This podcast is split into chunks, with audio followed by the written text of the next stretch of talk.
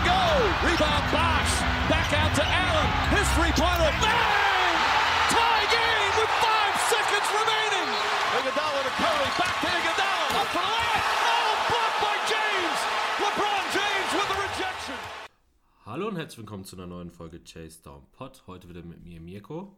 Und mit mir Songa, jojo. Ähm, ja, heute, wir haben eben schon das dritte Mal, wir haben Discord ausprobiert, Skype und jetzt mal WhatsApp-Anruf, weil irgendwie alles verzögert war. Keine Ahnung warum. Ähm, und wir haben uns gedacht, nach den ganzen Komplikationen, wir nehmen heute einen Award-Podcast auf. Auf jeden Fall, weil wir haben immer nur am Ende der Power Rankings mal kurz darüber geredet, wen sind wir momentan vorne, ähm, aber auch immer nur auf die Conference bezogen und mittlerweile ist halt schon fast alles durchgespielt. So 65, 65 Spiele sind teilweise schon gespielt, was schon relativ viel sind bei einer 72 äh, Spielesaison. Und da hat man gedacht, da hat man schon ein Bild. Viele Awards sind eigentlich schon abgehakt, waren auch schon früh abgehakt. Und jetzt da besprechen wir die nochmal perfekt für alle Kategorien, oder? Ja, auf jeden Fall. Vor allem bei den Power Rankings hatten wir ja auch meistens nur ähm, MVP oder Rookie. Und da waren es die gleich, immer die gleichen Kandidaten. Beim MVP hat zwar irgendwie immer wieder gewechselt, weil voll viele äh, Favoriten einfach sich verletzt haben. Ähm, und jetzt ist eigentlich vieles relativ klar. Es wird sich nicht so krass viel ändern. Und bin mal gespannt, äh, ob ähm, ja, Diskussionsbedarf da ist. Äh, ich glaube nämlich schon bei dem einen oder anderen Award. Ja, kann ich mir auch vorstellen, auf jeden Fall. Aber wir fangen äh, auch altbewährt wieder mit dem Liebe geben an. Ähm, ja. Yes, Soll ich yes. mit dem Podcast anfangen oder willst du mit den Songs anfangen? Komm, ich fange mal mit den, äh, mit den Liedern an, dass wir es ein bisschen abswitchen. Und heute habe ich es auch mal wieder anders gemacht. Äh, mein alter, also meine alte Liedempfehlung ist kein Album, ist kein Song, sondern eine EP mit vier Songs. Und so alt ist es nicht, nämlich vom 22.04., weil meine neue Empfehlung am Freitag rausgekommen ist. Also musste ich den 22.04. als altes Lied ähm, ja, einbuchen.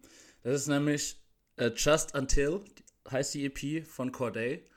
Wie gesagt, sind vier Lieder und dieses Just Until heißt eigentlich nur, komm, ich gebe euch vier Lieder, ähm, damit ihr die hören könnt und auf mein Album wartet. Für mich, äh, wer Corday noch nicht kennt, für mich ist es gerade mein Lieblingsrapper aktuell. Leader of the New School, Kendrick Lamar Jr. Ähm, ja, das Album kommt auf jeden Fall dieses Jahr auch noch.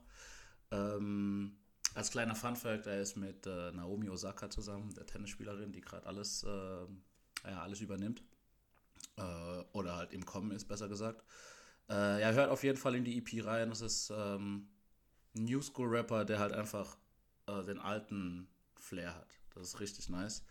Ähm, ja, und das neuere Lied ist äh, Thankful, heißt es. Ähm, von Jeremy und Lil Wayne. Ist eigentlich auf dem DJ Khaled Album, äh, was Khaled Khaled heißt. Ähm, kam jetzt am Freitag raus. Äh, ja, ist lustig, ne? Weil DJ Khaled ist halt einfach ein lebendes Meme. Und das Beste an dem Album ist, er hat äh, vier Executive Producers. Er selbst, seine zwei Söhne, die glaube ich zwei und sechs sind, und Allah. Ähm, also, ist auf jeden Fall göttlich, das Album. Ähm, aber also ist auf jeden Fall krass, wer da alles drauf ist. Von, wie gesagt, Jeremy Lil Wayne, Justin Bieber, Justin Timberlake, Drake, äh, 21 Savage, Jay-Z, Nas, Lil Baby. Also alles, was Rang und Namen hat, ist auf diesem Album drauf. Thankful ist das Intro und es ist einfach perfekt für ein. Ja, wie ihr wisst, ich bin äh, im Erasmus und ähm, hier und da sind die Morgen relativ hart. Aber dann bin ich einfach thankful, äh, wenn ich dieses Lied hören kann und mein Kater ein bisschen äh, ja, erleichtert wird. Das ist auf jeden Fall, äh, sind auf jeden Fall die Lieder. Alles relativ aktuell. Äh, hört auf jeden Fall mal rein. Und ich muss ähm, diese Folge mal wieder die Podcast-Empfehlung abgeben, weil der Mirko, Mirko famous geworden ist, oder? Äh, famous will ich jetzt nicht sagen. Aber ähm, ich habe, weil ich so ein bisschen auf Twitter bin, nicht so viel, viel lese, viel like, viel teilen und ein bisschen was schreibe ab und zu, ähm, habe ich eine Anfrage bekommen von äh, die NBA Fan Podcast. Ähm, der Inhaber sozusagen von dem Podcast ist der Steffen Rudolf. Ist schon ein etwas älteres Baujahr, hat jetzt auch vor kurzem deinen Podcast angefangen. Ich fand das Konzept ganz nice. Er ist immer in dem Podcast selbst, manchmal macht er natürlich auch was alleine, aber die meiste Zeit, wie der Podcast schon sagt, holt er sich einen Fan rein. Der Fan kann entweder ein Fan sein oder auch ein anderer, andere Person, die einen Podcast hat. Ähm, und darauf hat er mich angeschrieben. Und äh, ich war jetzt im Podcast. Der ist auch schon oben. Ähm, checkt es auf jeden Fall aus. Die NBA Fan Podcast. Ich glaube, ich kann den Link auch dann äh, reinpacken in die Beschreibung von unserem Podcast. Also wer Bock drauf hat, auf jeden Fall auschecken. Ähm, der gute Steffen ist, wie gesagt, schon ein bisschen älter. Hat zu mir gesagt, er verfolgt seit 88 die NBA. Also da ist auf jeden Fall viel Knowledge da. Hat auf jeden Fall sehr innovative ähm, ja, Konzepte, wie er irgendwie rangeht. Der macht es ein bisschen anders. Da, wo ich jetzt Gast war, hieß The Future. Da werden halt mal die Scheißteams analysiert, sozusagen. Und wird halt geschaut äh, auf die Aussicht, wie es weitergeht, wie ist die Saison verlaufen. Hat aber auch andere Sachen. Ähm, Checkt es auf jeden Fall mal aus. Ist auch noch gerade am Anfang, hat er jetzt auch erst vor der Saison angefangen, hat jetzt schon, hasselt ein bisschen mehr durch als wir, hat ungefähr 20 Folgen oben. Ich war die 19. Ähm, und wir können schon verraten, dass geplant ist, dass er noch zu uns kommt. Und äh, dass es dann ein bisschen Cross-Promo gibt und äh, wir vielleicht ein bisschen Cloud klauen können von jemandem. Der ein Wir alten Cloud Chaser. Wir alten Cloud Chaser. Ja. Ich, ich habe auch kurz mal reingehört. Ich habe mir nicht alles äh, gegeben. Ähm, so die ersten 20 Minuten vielleicht. Und ähm, also es war auf jeden Fall ein cooles Gespräch anfangs.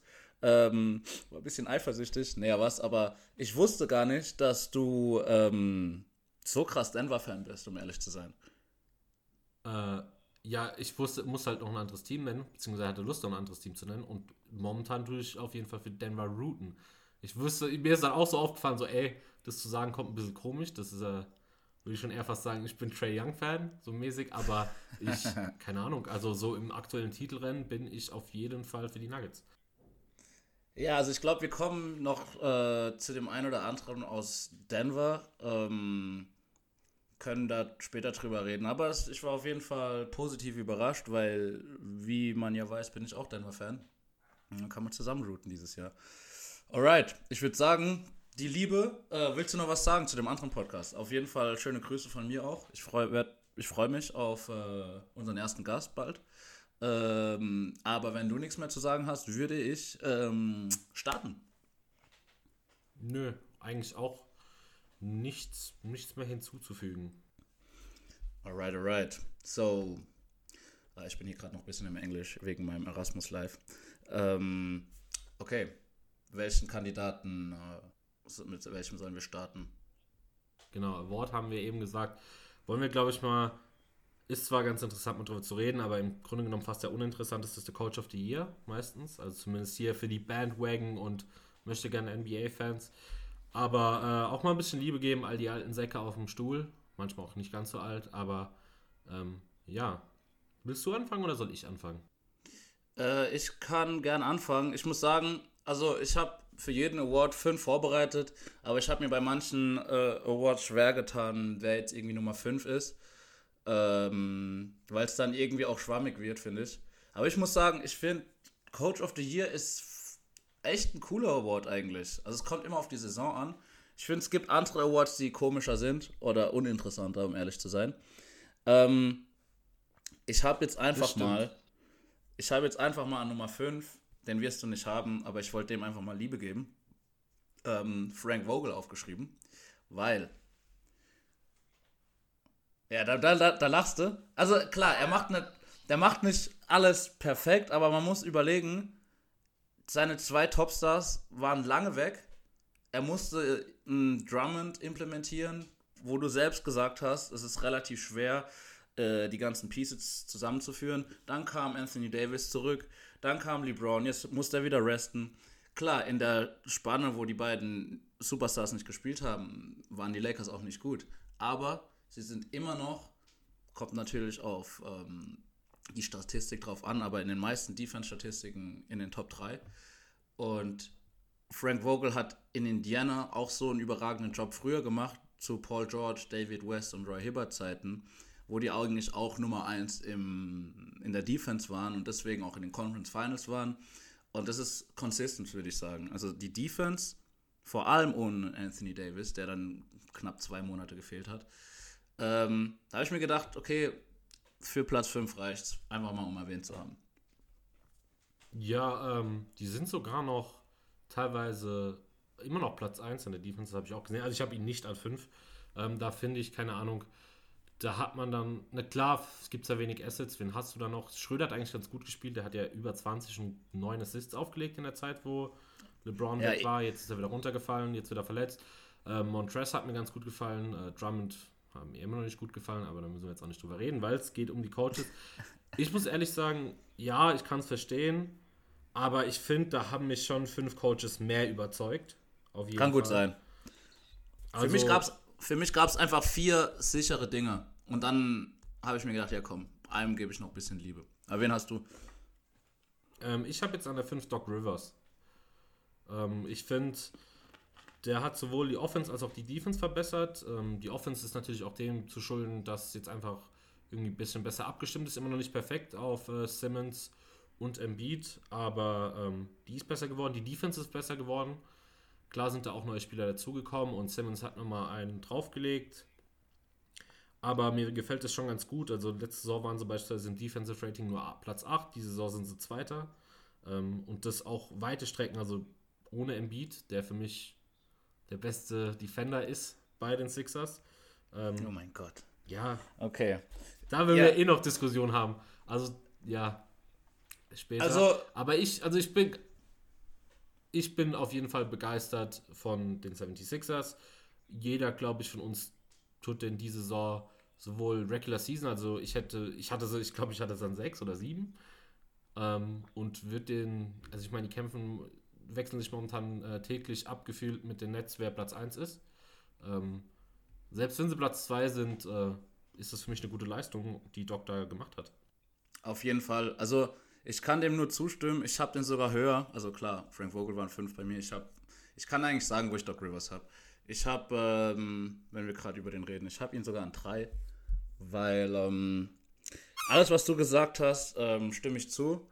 Aber was ich am krassesten finde, ist, also ich finde Doc Rivers ist so ein, ein Players Coach, ist ein Motivator und ich finde, man sieht es einfach in der Art und Weise, wie ein Joel Embiid spielt äh, ein Ben Simmons im Rennen um Defensive Player of the Year ist, dass ein Joel Embiid im Rennen um MVP war, bis er sich verletzt hat, dass ein Tobias Harris einer seiner besten Saisons seiner Karriere spielt.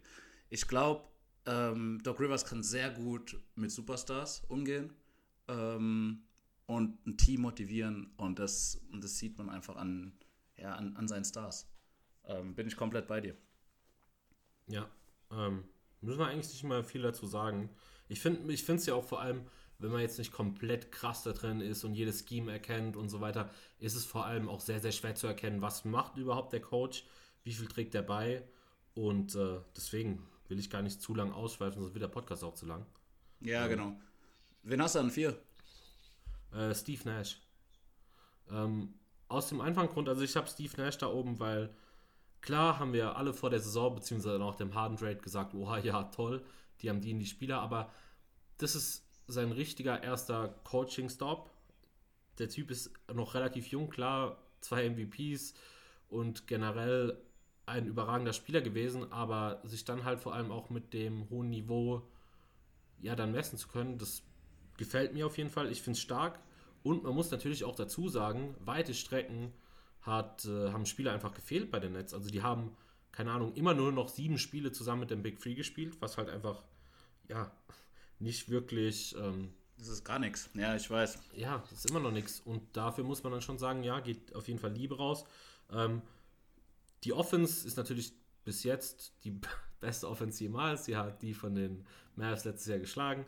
Defense ähm, wird auch immer besser. Ähm, und ich, also die wird jetzt nicht elitär, aber ich glaube, sie ist nach dem Osterbreak auf Platz 18, was ja immerhin schon mal was heißen soll bei dem Kader. Ähm, und ich ja. glaube dann auch, wenn die kann, die eine Top 10 Defense wird schwer, aber die wird nicht ganz so katastrophal, wie sie am Anfang war. Und deswegen ähm, habe ich den da oben stehen, weil die echt lange ohne ihre Stars oder beziehungsweise nur mit einem oder teilweise halt nur zwei gespielt haben.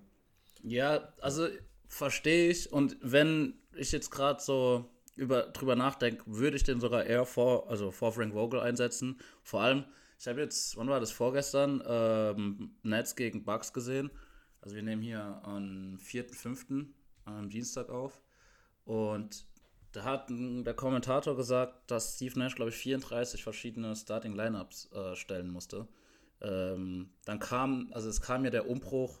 Erstmal hat sich Spencer Dinwiddie verletzt. Dann kam der Umbruch mit äh, dem Trade mit Jared Allen und Caris LeVert und Harden kam. Äh, dann haben sie Lamarcus Aldridge und Blake Griffin geholt. Lamarcus Aldridge ist retired. Dann hast du gesagt, die ganzen Superstars sind ausgefallen und er musste das alles managen und ist noch an eins oder zwei, je nachdem, wann ihr das hört. Ähm, ja, ist schon, muss, muss Respekt gegeben werden, auf jeden Fall. Ähm, Also ich will auch noch dazu sagen, man stellt hier jetzt äh, Steve Nash natürlich vorne dran. Keine Ahnung, wenn du einen Dean Tony als Assistant Coach hast, der, keine Ahnung, die letzten fünf Jahre gefühlt bei den, mit den Rockets immer um die Meisterschaft mitgekämpft hat, dann hast du natürlich auch Potenzial da. Also ich stelle jetzt nur Steve Nash da äh, vorne dran, aber da ist auf jeden Fall Kompetenz auch dahinter. Aber auch selbst Steve Nash, der dann erstmal beweisen muss und halt sagen muss, hey, das ist meine erste Option als äh, Main Coach. Und ich stelle mich dann vor einen, ja, schon so einen Coach wie Dean Tony, der halt schon jahrelang irgendwie um eine Meisterschaft äh, mitgeroutet hat und da halt Head Coach war. Dafür halt auch nochmal Respekt. Auf jeden Fall, auf jeden Fall. Ähm, also jetzt wirst du vielleicht, äh, jetzt wirst du mich vielleicht auslachen. Äh, Ich hatte ja Doc Rivers an drei, weil Philly jetzt irgendwie so einer meiner Lieblingsteams geworden ist über die Saison. Deswegen habe ich Quinn Snyder an vier. Ist ein bisschen low. Ich, ah, also ich, ich will es gar nicht so krass haten. Ähm, ja, wenn wir so weitermachen, ich habe Quinn Snyder an zwei, weil, ähm, ja, ich kann es, ich, das ist auch oft Sympathie, aber am Ende des Tages muss ich halt sagen, äh, wir gehen von beiden irgendwie aus. Das Material war bei beiden Spielern irgendwie da. Du hast halt mega die Veterans bei den Jazz und hast da wirklich aus einem guten Team ein elitäres Team gemacht, zumindest für die Regular Season. Und bei den Sixers war es im Grunde genommen nicht anders. Also du hast aus einem guten Team schon ein elitäres Team gemacht. Ähm, und deswegen kann ich das schon irgendwo verstehen. Vor allem, weil wir wahrscheinlich äh, die anderen beiden Positionen die gleichen Coaches haben. Ja, also. Ja, also bei Quinn Snyder. haten. Also ich habe mir halt gedacht, so im Vergleich zu Doc Rivers. Doc Rivers ist neu nach Philly gekommen. Die haben neue Spieler dazu bekommen in einem äh, Seth Curry, Danny Green, Dwight Howard. Ähm, und in Utah war es halt so, dass dieses Team ja eigentlich schon so vorhanden war. Ich, war kam Mike Conley letzte, letzte Saison hat Mike Conley auch schon da gespielt. Also die, die kannten sich ja von letzter Saison schon. Und klar hat er einen überragenden Job gemacht über die letzten Jahre, aber es war jetzt nicht nur diese Saison, warum Utah jetzt überragend ist, weißt du? Es ist, war ja so ein Prozess von mehreren Jahren. Deswegen habe ich die Arbeit von Doc Rivers ein bisschen höher ähm, eingeschätzt. Ähm, Ja, so, du hattest den an zwei gehabt. ich habe ihn an zwei. Also du hattest fünf war ähm, Steve War Nash, Doc Rivers. Doc Rivers. Nee, Doc Rivers. Steve Nash, dann an vier. Ich, das kann man auch austauschen. Also das ist. äh, Kann man auch Ja, ist schwer. switchen. Hab, Wen, hab wen hast du denn an drei? Äh, Tom Thibodeau. Okay. Ähm, Äh, Ja. Soll ich den Case für ihn machen? Also ich finde halt, er ist momentan mit den Knicks an vier und das verdient. Ähm, ja, er hat halt mal wieder gezeigt, warum er einfach für Defense bekannt ist. Und ich glaube, ja, ich glaube, es ist nicht so, also ich glaube, unter Tom Thibodeau ist ein bisschen anstrengender das Training als unter äh, Doc Rivers, wenn du bei Doc, Doc Rivers überhaupt äh, trainierst, gefühlt. ja, also ich finde schon, die definieren sich einfach durch die Defense, die stehen zu Recht da oben. Ich glaube, die werden auch da zu Recht stehen bleiben. Ich meine, die haben jetzt stehen 37, 28. Darunter sind die Hawks mit 36, 30. Das heißt, die haben einen Sieg weniger und zwei Niederlagen mehr. Ähm, und die Knicks sehen momentan nicht aus, äh, als würden sie verlieren, hatten diese neuen Games Winning Streak. Ich glaube, die sind 12 aus 13 im Moment. Äh, Ganz ehrlich, ich kann dir auch sagen, wo ich Tom Thibodeau habe. Ich habe den einfach an 1. Also für mich, für mich ist er Coach of the ja. Year, weil, aus den Gründen, warum du es gesagt hast, er, guck mal, vor der Saison hatten wir die Knicks als Vorletzter im Power Ranking oder so. Die haben jetzt Homecourt Advantage. Das ist schon krass. Die haben keinen All-Star acquired. Klar, Julius Randle, rede ich später auch noch drüber, ist aber, also Tom Thibodeau hat einen maßgeblichen Anteil daran. Der hat einfach die Knicks relevant gemacht. Dafür habe ich ihn an 1 gesetzt. Ähm, ich finde es, also ich, ich habe schon in mehreren Podcasts gesagt, dass ich Tom Thibodeau feiere. Ich feiere seine Art, ich feiere, dass er das Team arbeiten lässt, dass das Team Defense spielt. Und ganz ehrlich, ich hoffe ja irgendwie, dass die Nets Erster werden im Osten und dass in der zweiten Runde die Knicks gegen die Nets spielen. Ja, ja, why not? Aber da, da lass dann immer in der Preview reden, weil ich bin mir nicht. Bist du sicher, dass. Ja, obwohl. Defense, gute Defense-Team kommen oft weiter in den Playoffs. Aber da lass doch nochmal darüber quatschen, weil da habe ich gerade gar nicht den Kopf für. Das heißt, du hast den auf. Auf drei hast du Doc Rivers. Wen hattest du auf vier? Hast du vier schon gesagt? Ich habe Frank Vogel Quinn auf Snyder. fünf, Quinn Snyder Genau. auf vier, Doc Rivers auf drei, auf eins Tom Thibodeau und ich kann da meine Nummer zwei zwei sagen, äh, Ja, Monty Williams. Ja, Ja. Also, ich, ich habe hier äh, einen Tweet gesehen. Phoenix Suns winning percentage two seasons before Monty Williams 24.3%. Die letzten zwei Jahre 54.3%. Also, es liegt nicht nur an Monty Williams. Klar, Chris Paul kam. Klar, das Team war jung um äh, Devin Booker. Und so langsam kommen sie jetzt. Ja, so langsam wird die Banane gelb, weißt du? Die, äh, die waren noch alle grün hinter den Ohren. Ähm, aber der macht einfach einen überragenden Job. Ich glaube, es hat geholfen, dass Monty Williams auch äh, Chris Paul früher trainiert hat, als Chris Paul noch in New Orleans gespielt hat. Ähm, aber genau, also für mich sind die Knicks genauso wie die Suns einfach so die Overachievers der Saison. Und das muss halt einfach gewürdigt werden. Ähm, bist du dir sicher, dass sie so overachieven? Also, ich, ich, also ich habe ihn halt an 1 und ähm, ich habe da, äh, weil ich es vorhin auch schon drüber hatten mal, vor dem Podcast, ich habe äh, von Zach Harper dazu einen Artikel gelesen und kann einfach auch nur in einem Satz sagen, warum ich ihn an 1 habe. Er hat aus einem schlechten Team ein elitäres Team gemacht und das hat kein anderer geschafft. Ähm, Knicks sind meiner Meinung nach ein gutes Team. Aber wenn heute Suns gegen die Knicks spielen, dann sitzt, setzen wahrscheinlich 90% aller, bis auf die 10% Knicks-Fan, auf die Suns so am Ende des Tages. Ähm, weil die einfach eine krasse Identität bekommen haben. Natürlich muss man sagen, hey, du hast einfach einen verlängerten Arm als Coach auf dem Spielfeld in Form von Chris Paul. Chris Paul, Alter, richtig shit Deutsch. Äh, ja, keine Ahnung, die stellen eine Top 6 Defense, eine Top 7 Offense, sind zweiter im Net-Rating, gleich mit den Clippers.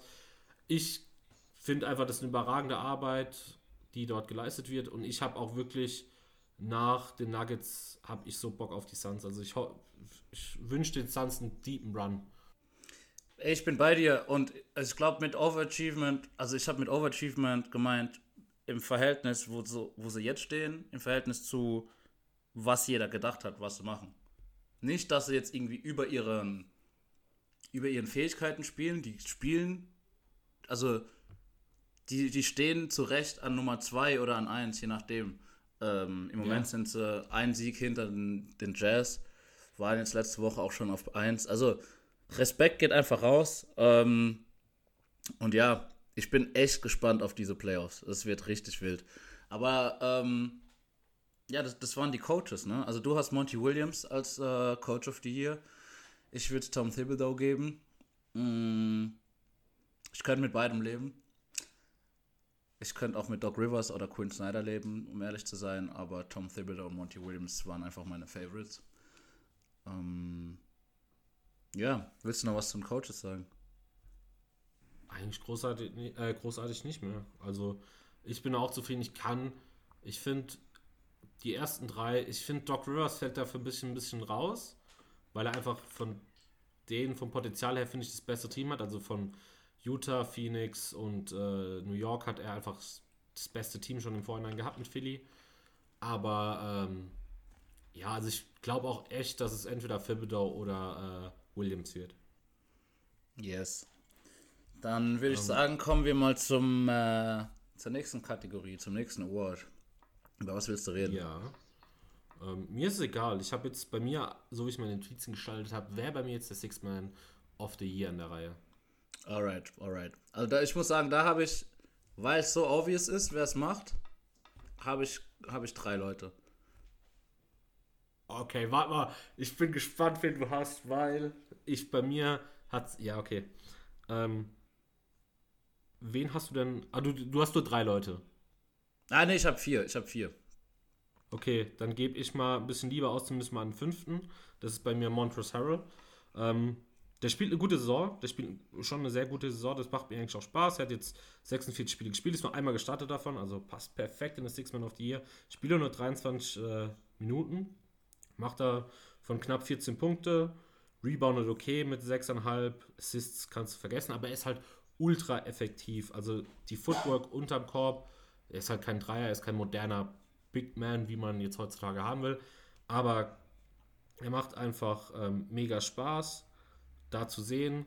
Der hat einfach ja, ein 65,5%iges True Shooting, was halt einfach so ab 5 wird schon sehr, sehr gut. Klar ist es jetzt keine ähm, First Man, also First Scorer Option, so, aber er ist einfach sehr effizient, den kannst du von der Bank bringen. Defensive geht so, aber ähm, wenn du, keine Ahnung, vielleicht noch einen Davis parallel drauf hast, ist es schon, also meiner Meinung nach gehört er da oben rein. Ich meine, der war auch immer auch schon zu Clippers-Zeiten immer ein Anwärter dafür, wurde es auch einmal.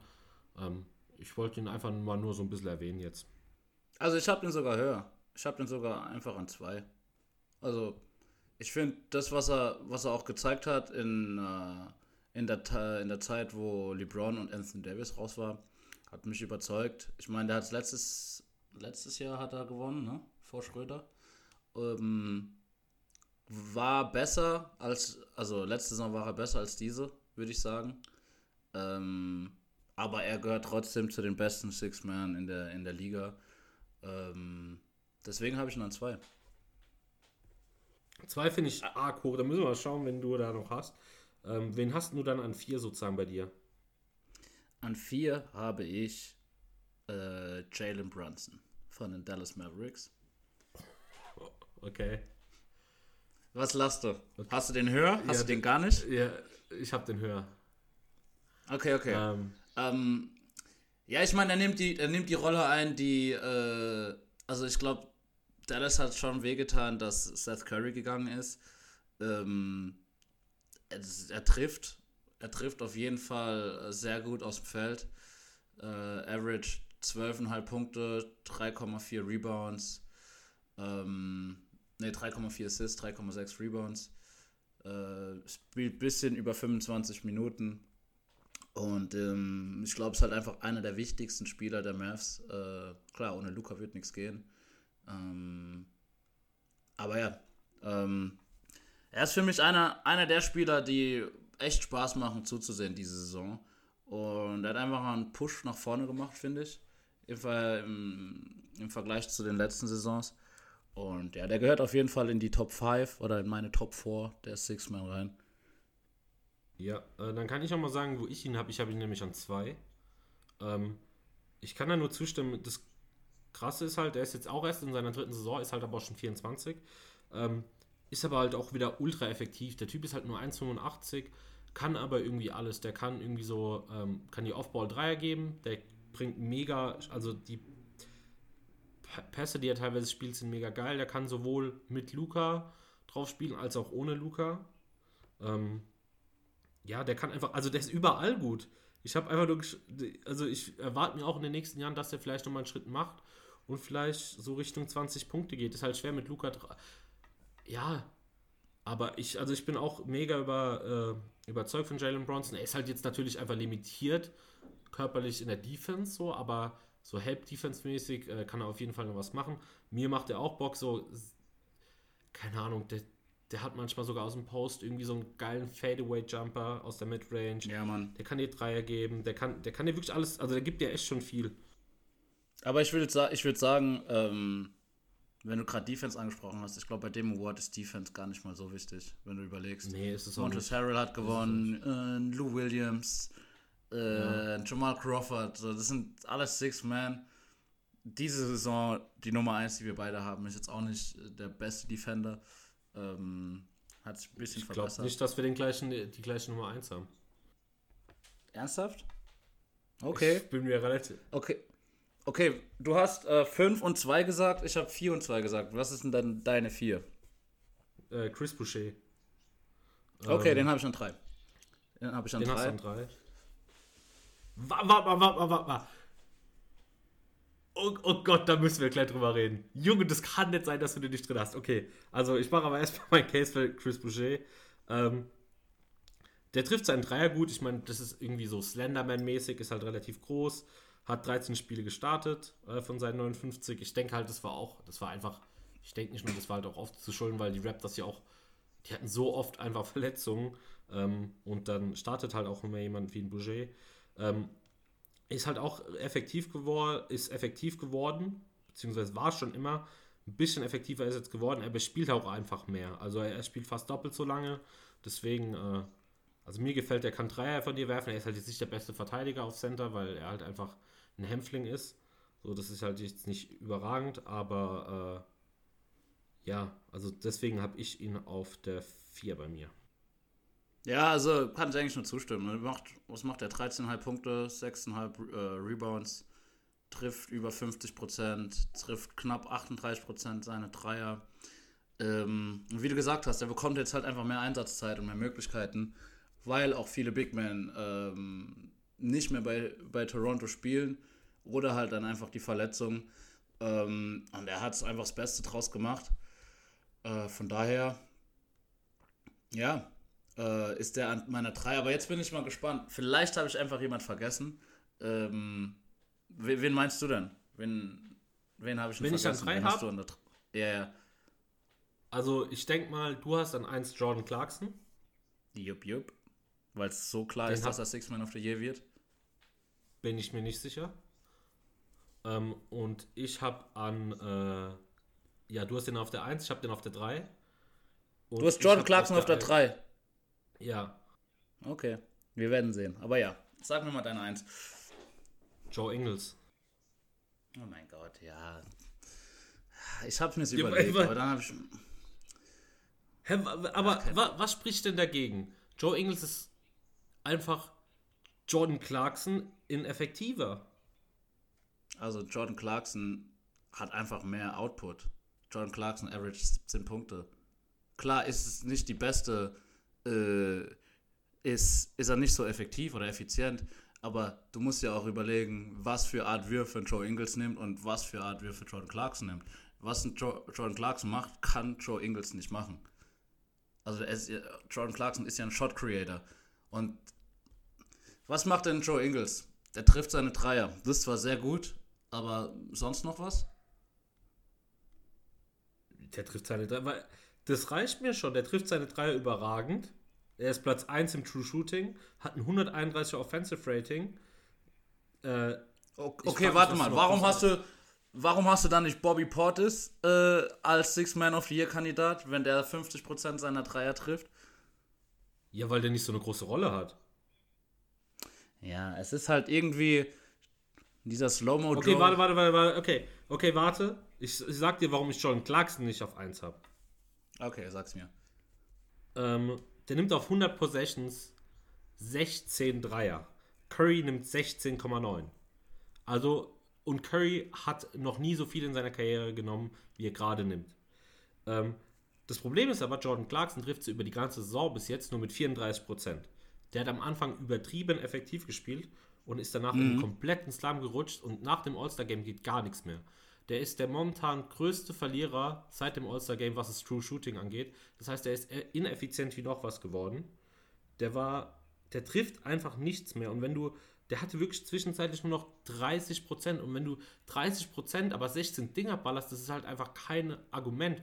Und so, klar, nimmt er manchmal ein bisschen mehr ISO, aber der kriegt auch genug auf äh, serviert, die halt einfach auch nicht davon springen. Wenn du eine Usage hast von 30 Prozent, aber nur so ein Outcome von 17 Punkten hast, wir, also wenn ich, die Usage ist viel zu hoch für das, was am Ende rauskommt und dann brauche ich da nicht so einen Chucker, der am Ende des Tages halt draufhält, aber dann halt auch nicht effektiv trifft.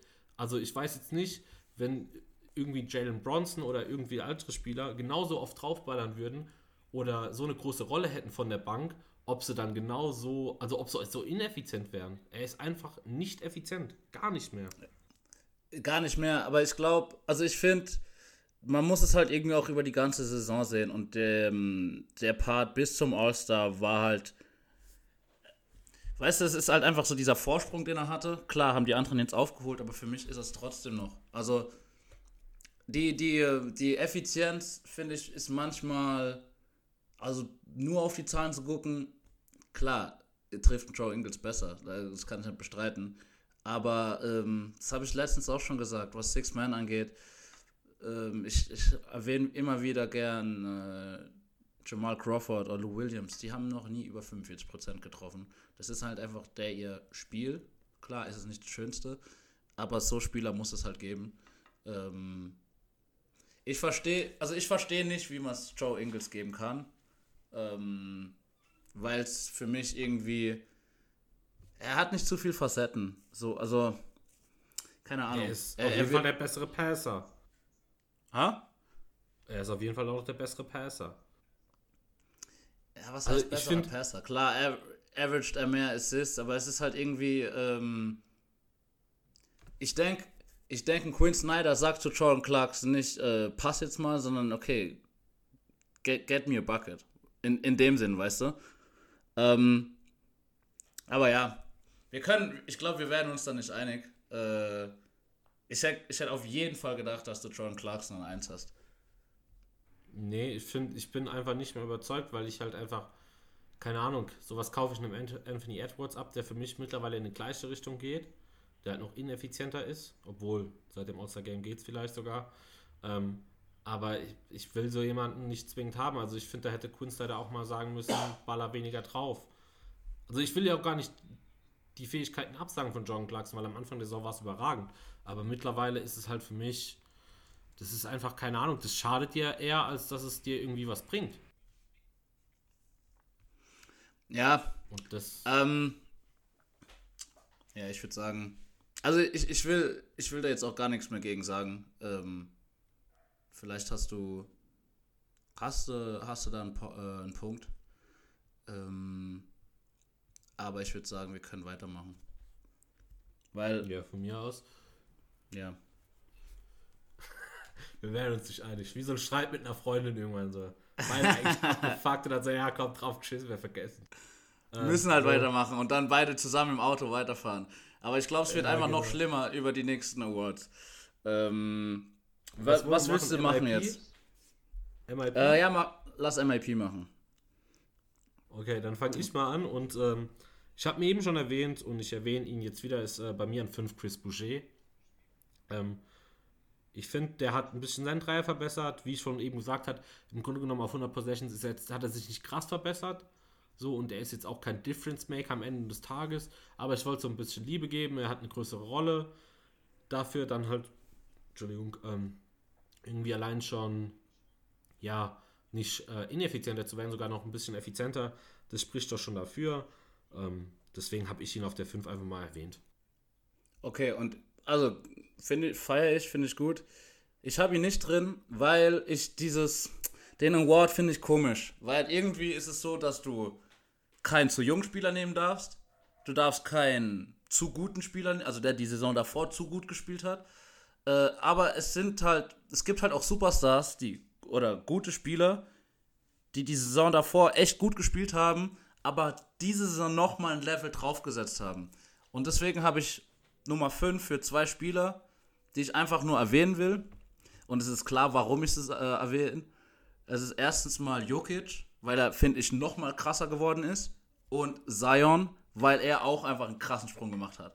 Klar, Zion ist im zweiten Jahr und war verletzt. Aber ich habe nicht erwartet, dass es so früh so krass wird. Ähm, ab Platz 4 wird es dann, ähm, ja, sind es die. Spieler, die, die äh, den Award wirklich gewinnen könnten. Ähm, ich Ähm, wollte nur einmal erwähnt haben. Nee, ich finde auch generell hier so die. Eigentlich haben wir auch am Anfang gesagt, habe ich gemeint, so lass doch äh, fünf Spieler irgendwie so nennen und drei so ein bisschen mehr Case machen. Ich habe das Gefühl, wir machen für alle fünf einen Case mittlerweile. Ähm, deswegen, ich kann es absolut verstehen. Bei Zion ist halt so, Sophomores gibt es in der Regel eh nicht. Also ich will jetzt gar nicht dagegen, aber ich will halt einfach nur sagen, er hat in der ersten Saison wenig gespielt, aber er überzeugt jeden. Keine Ahnung, ich glaube, wir haben genug Zion schon geschwärmt. Und ähm, ja, Jokic auf jeden Fall auch. Ich finde einfach nur, dass der Step da nicht so groß war. Also der Jokic ist halt auf einem elitären Level und Jokic kommt halt gerade so in seine Prime, was immer noch geisteskrank ist. Also der Junge wird immer noch besser. Ähm, deswegen aber ich kann es absolut nachvollziehen, warum die du da hast. Ja, ich wollte ich wollt dir einfach nur ein bisschen Liebe geben. Wen, wen hast du denn an vier? Ähm, weil du es gerade von hattest, äh, gute Spieler, die besser wurden. Er ist nicht auf dem Niveau äh, von deinen beiden, aber ich habe äh, Zach Levine auf der 4. Ähm, mein erster Satz lautet auch: Damn, der Boy ist effizient und damn, der Boy trifft krass heavy Würfe. Also, klar sind die Bulls da unten noch, ja, ist ja auch scheißegal im Grunde beim MIP oft genug. Der legt auch gar nicht viel krassere Zahlen auf. Der zwei Punkte mehr, ähm, ist ein bisschen besserer äh, Playmaker geworden, aber er ist halt einfach ein viel besserer Schütze geworden. Der trifft mittlerweile 41,6% von Downtown und davor waren es, glaube ich, 36, irgendwie so. Und das spricht halt einfach schon dafür, dass er halt einfach viel besser geworden ist. Seine, äh, seine Effizienz ist hochgegangen in allen Bereichen. Er hat sich ein Midrange-Game draufgepackt. Ähm, und man sieht es auch momentan, ja, also er hat einfach die Bulls auch über weite Strecken dahin gebracht, wo sie momentan stehen. Ich habe es ihm einfach auf der 4 gegeben, weil ich gesagt habe, er ist auf jeden Fall viel effizienter geworden. Davor ging er so in die Richtung, ja, ich halte mal drauf. Und also er hat eine große Usage, weil wen hast du ansonsten bei den Bulls? Und dann geht es mittelmäßig, fallen die, aber mittlerweile ist er halt mega effizient geworden. Ähm, vor allem in der Midrange deswegen, ist krass. Deswegen wurde er auch, äh, wurde auch All-Star zum ersten Mal. Ne? Also ich habe ja. hab überlegt, ihn reinzunehmen, aber habe dann auch die Stats gecheckt und ähm, ich glaube, vor zwei Saisons hatte er irgendwie 23,5, dann waren es 25,5, dann 27,5. Das sind jetzt nur die Punkte. Ich weiß, es ist mehr, also die Effizienz gehört dazu, das Playmaking, was du alles erwähnt hast. Deswegen völlig zu Recht in den Top 5. Ich habe nicht drin. Ich habe an 4 äh, Christian Wood. Ähm, ja, war halt verletzt. Äh, die Saison von Houston ist halt auch einfach nur eine, wie, wie kann man sagen, eine Scheißsaison. Ja. In gut Deutsch ist es einfach eine Scheißsaison. In 20 Niederlagen. Ich glaube, die standen es gab eine Phase, wo sie 3 zu 31 gespielt hatten, ähm, in, in einer 34-Spiele-Span. Äh, Aber ja, der, der hat gut was aufgelegt, muss ich sagen. Also, averaged 21 Punkte. Zum Jahr davor waren es 13. Macht fast ein Double-Double mit 9,6 Rebounds. Ähm, trifft sein Dreier mit 37,4%. 51% von, vom Feld. Äh, Freiwürfe kann ein bisschen dran arbeiten, die Saison waren es nur 63, aber ja, in manchen Matchups ist er einfach eine Maschine. Und ich hoffe, dass er nicht unbedingt ewig bei Houston bleibt oder Houston sich ein bisschen verbessert. Äh, aber für mich hat es für Platz 4 auf jeden Fall gereicht. Ähm, ich bin, jetzt bin ich mal wieder gespannt, wenn du noch was. Ich habe äh, Christian Wood an der 3. Weil ich habe ja schon gerade meine vier genannt. Ich fand halt auch, diese 20 Spiele haben da ein bisschen reingespielt. Danach kam er halt nicht mehr auf diesem Level zurück. Was aber auch verständlich ist. Danach lief es komplett beschissen bei den Rockets. Und er war verletzt. So dann kommst du halt einfach nicht mehr wieder rein wie davor. Weil davor war er wirklich fast auf diesem All-Star-Level. Hätte der so weiter so geballt, hätte er vielleicht auch einfach, weil er einfach auch krass gefeiert wurde von der Community, vielleicht sogar ins All-Star-Game irgendwie reingekommen. Vielleicht als Nachrücker oder so. Ähm, ja, also der Schritt, den haben, glaube ich, wenige gesehen. Ich habe ihn komplett nicht gesehen. Davor war er ja bei äh, Detroit. Bei den Pistons, genau, bei den Pistons. Und da war es schon okay, aber jetzt, dass er nochmal bei. Der war ja zwischenzeitlich einfach, der hat einfach das Team getragen am Anfang der Saison. Und ich bin da auch gespannt, wie es weitergeht. Also ich habe ihn auch dort. Er ist halt einfach, ja, er kann Dreier treffen und er ist halt einfach am Korb direkt. Midrange geht so, aber die, da muss er noch effizienter werden und halt einfach die Würfe lassen. Aber am Korb halt ist er auch krass mit 80 Prozent. Also unterm Korb bullet der auch oft genug den Ball da rein. Ja, das ist schon wild. Ähm, ja, ich habe. Du hast mich gefragt, wen ich an drei habe. Ich, ich wollte ich wollt ihn eigentlich an drei setzen, aber ähm, so seit Jamal Murray verletzt ist, also was Michael Porter Jr. macht, ist schon krass. Klar ist er in der zweiten Saison auch wieder. Äh, deswegen mag ich den Award nicht. Äh, aber er hat sich halt sogar innerhalb dieser Saison einfach krass gesteigert. Ähm, als Paul Millsap und Michael Green verletzt waren, hat er die, äh, den Power Forward Rolle angenommen. Äh, trifft jetzt einfach, also das Two-Man-Game mit Jokic ist schon krass. Er trifft einfach, also man muss sich einfach mal die Zahlen geben. Er trifft 54% aus dem Feld und 44% seiner Dreier. Averaged 18,9 und 7,5 Rebounds. Ähm, also die Zahlen haben sich durch die Bank weg eigentlich verdoppelt. Und mancher kann sagen, okay, das ist eventuell normal für einen Rookie, aber ich fand schon krass, was der für eine Leistung zeigt. Und wenn er seine Leistung so weiter zeigt, ist erstens, bin ich mal gespannt, was Denver in dem, diese Saison schafft noch. Und dann bin ich gespannt, wenn Jamal Murray zurückkommt und die in eine Big Three stellen, weil das wird für die nächsten zehn Jahre wild. Ähm, ich habe ihn jetzt gar nicht reingetan, weil ich halt klassisch äh, davon ausgehe, Sophomores nominiere ich nicht. Ähm, aber du hast auf jeden Fall recht, wenn du ihn da reinnimmst. Der, es ist einfach wild, wild, was der trifft. Also manche Würfe sind so heavy und die gehen rein. Ähm, das sieht ich, einfach saftig aus, sein Wurf. Ja, komplett. Also Defense ist immer noch nicht so gut, aber kann besser werden. Also vor allem ist der Typ ja auch athletisch, groß, so, der hat ja alles 6'10, glaube ich. So, und das auf ja. dem Wing, so, das ist auf jeden Fall groß genug. Ähm, und hat einer der schönsten Würfe der Liga. Ähm, so selbst kreieren ist noch nicht sein Ding, aber Spot-Up-mäßig, alter Falter und ich habe da auch Bock für die Zukunft. Ich habe ihn jetzt einfach nur nicht reingenommen. Also da. Ja, ich verstehe es auch. Ich verstehe es auch. Ich also, wollte Denver ein bisschen, weißt du, die Denver-Brille war wieder da. Und ich, bevor ich irgendwie jemand anderes reinnehmen komme. Michael Porter hat. Vor allem, ich fand es krass, weil Anfang der Saison, klar hat er gut besser gespielt als die Saison davor. Aber echt so die letzten sechs Wochen oder so, was der zeigt, ist schon krass. Ich bin mal gespannt, was er in den Playoffs zeigt. Aber ähm, wen hast du denn an, an drei? Hast du äh, Christian Wood? Genau. Okay. Ähm, ähm, dann zwei hast du? Jeremy Grant. Ja, same ich auch. Okay. Ähm, ähm ja, ich, ich, ich erzähle mal ein bisschen was über den guten Mann äh, bei den Pistons. Ähm, der ist halt gekommen von Denver und war auf einmal in einer komplett neuen Rolle. Ich meine, der war am Anfang, kam er eigentlich meistens von der Bank, ähm, hat nur 26 Minuten gespielt und auf einmal ist er halt äh, Topscorer und trägt das Team am Anfang der Saison. Ähm, spielt 34 Minuten, spielt viel mehr, ist sind von, spiel, legt 22,5 Punkte auf. Äh, in Denver davor nur 12 Punkte. Klar ist es vielen Faktoren geschuldet, aber allein zu sagen, hey, ich trage jetzt das Team, ist der bei ein wenig ineffizienter geworden, aber in der viel größeren Rolle äh, ist es auf jeden Fall schon ein Wort. Ähm, deswegen, also er legt ein bisschen mehr Rebounds auf, ein bisschen mehr Assists, zeigt auch ein bisschen was Besseres. Obwohl ich da eher gespannt bin bei Detroit, äh, was Killian Hayes da noch machen wird, weil äh, momentan zeigt er nicht viel mehr als Assists. Leider ist es offensiv noch nicht so gut, aber äh, deswegen der hat am Anfang der Saison richtig ein Feuerwerk losgelassen, war da mega effizient. Jetzt ging es ein bisschen zu runter, äh, runter, so ab Hälfte der Saison. Ähm, aber ich hätte nicht gedacht, dass er die Rolle äh, spielen kann. Er hat ja auch zwischenzeitlich 25 Punkte geaveraged. Ähm, deswegen habe ich ihn da. Ich finde auch verdient. Und allein die Rolle erstmal auszufüllen, ist ja auch oft schon.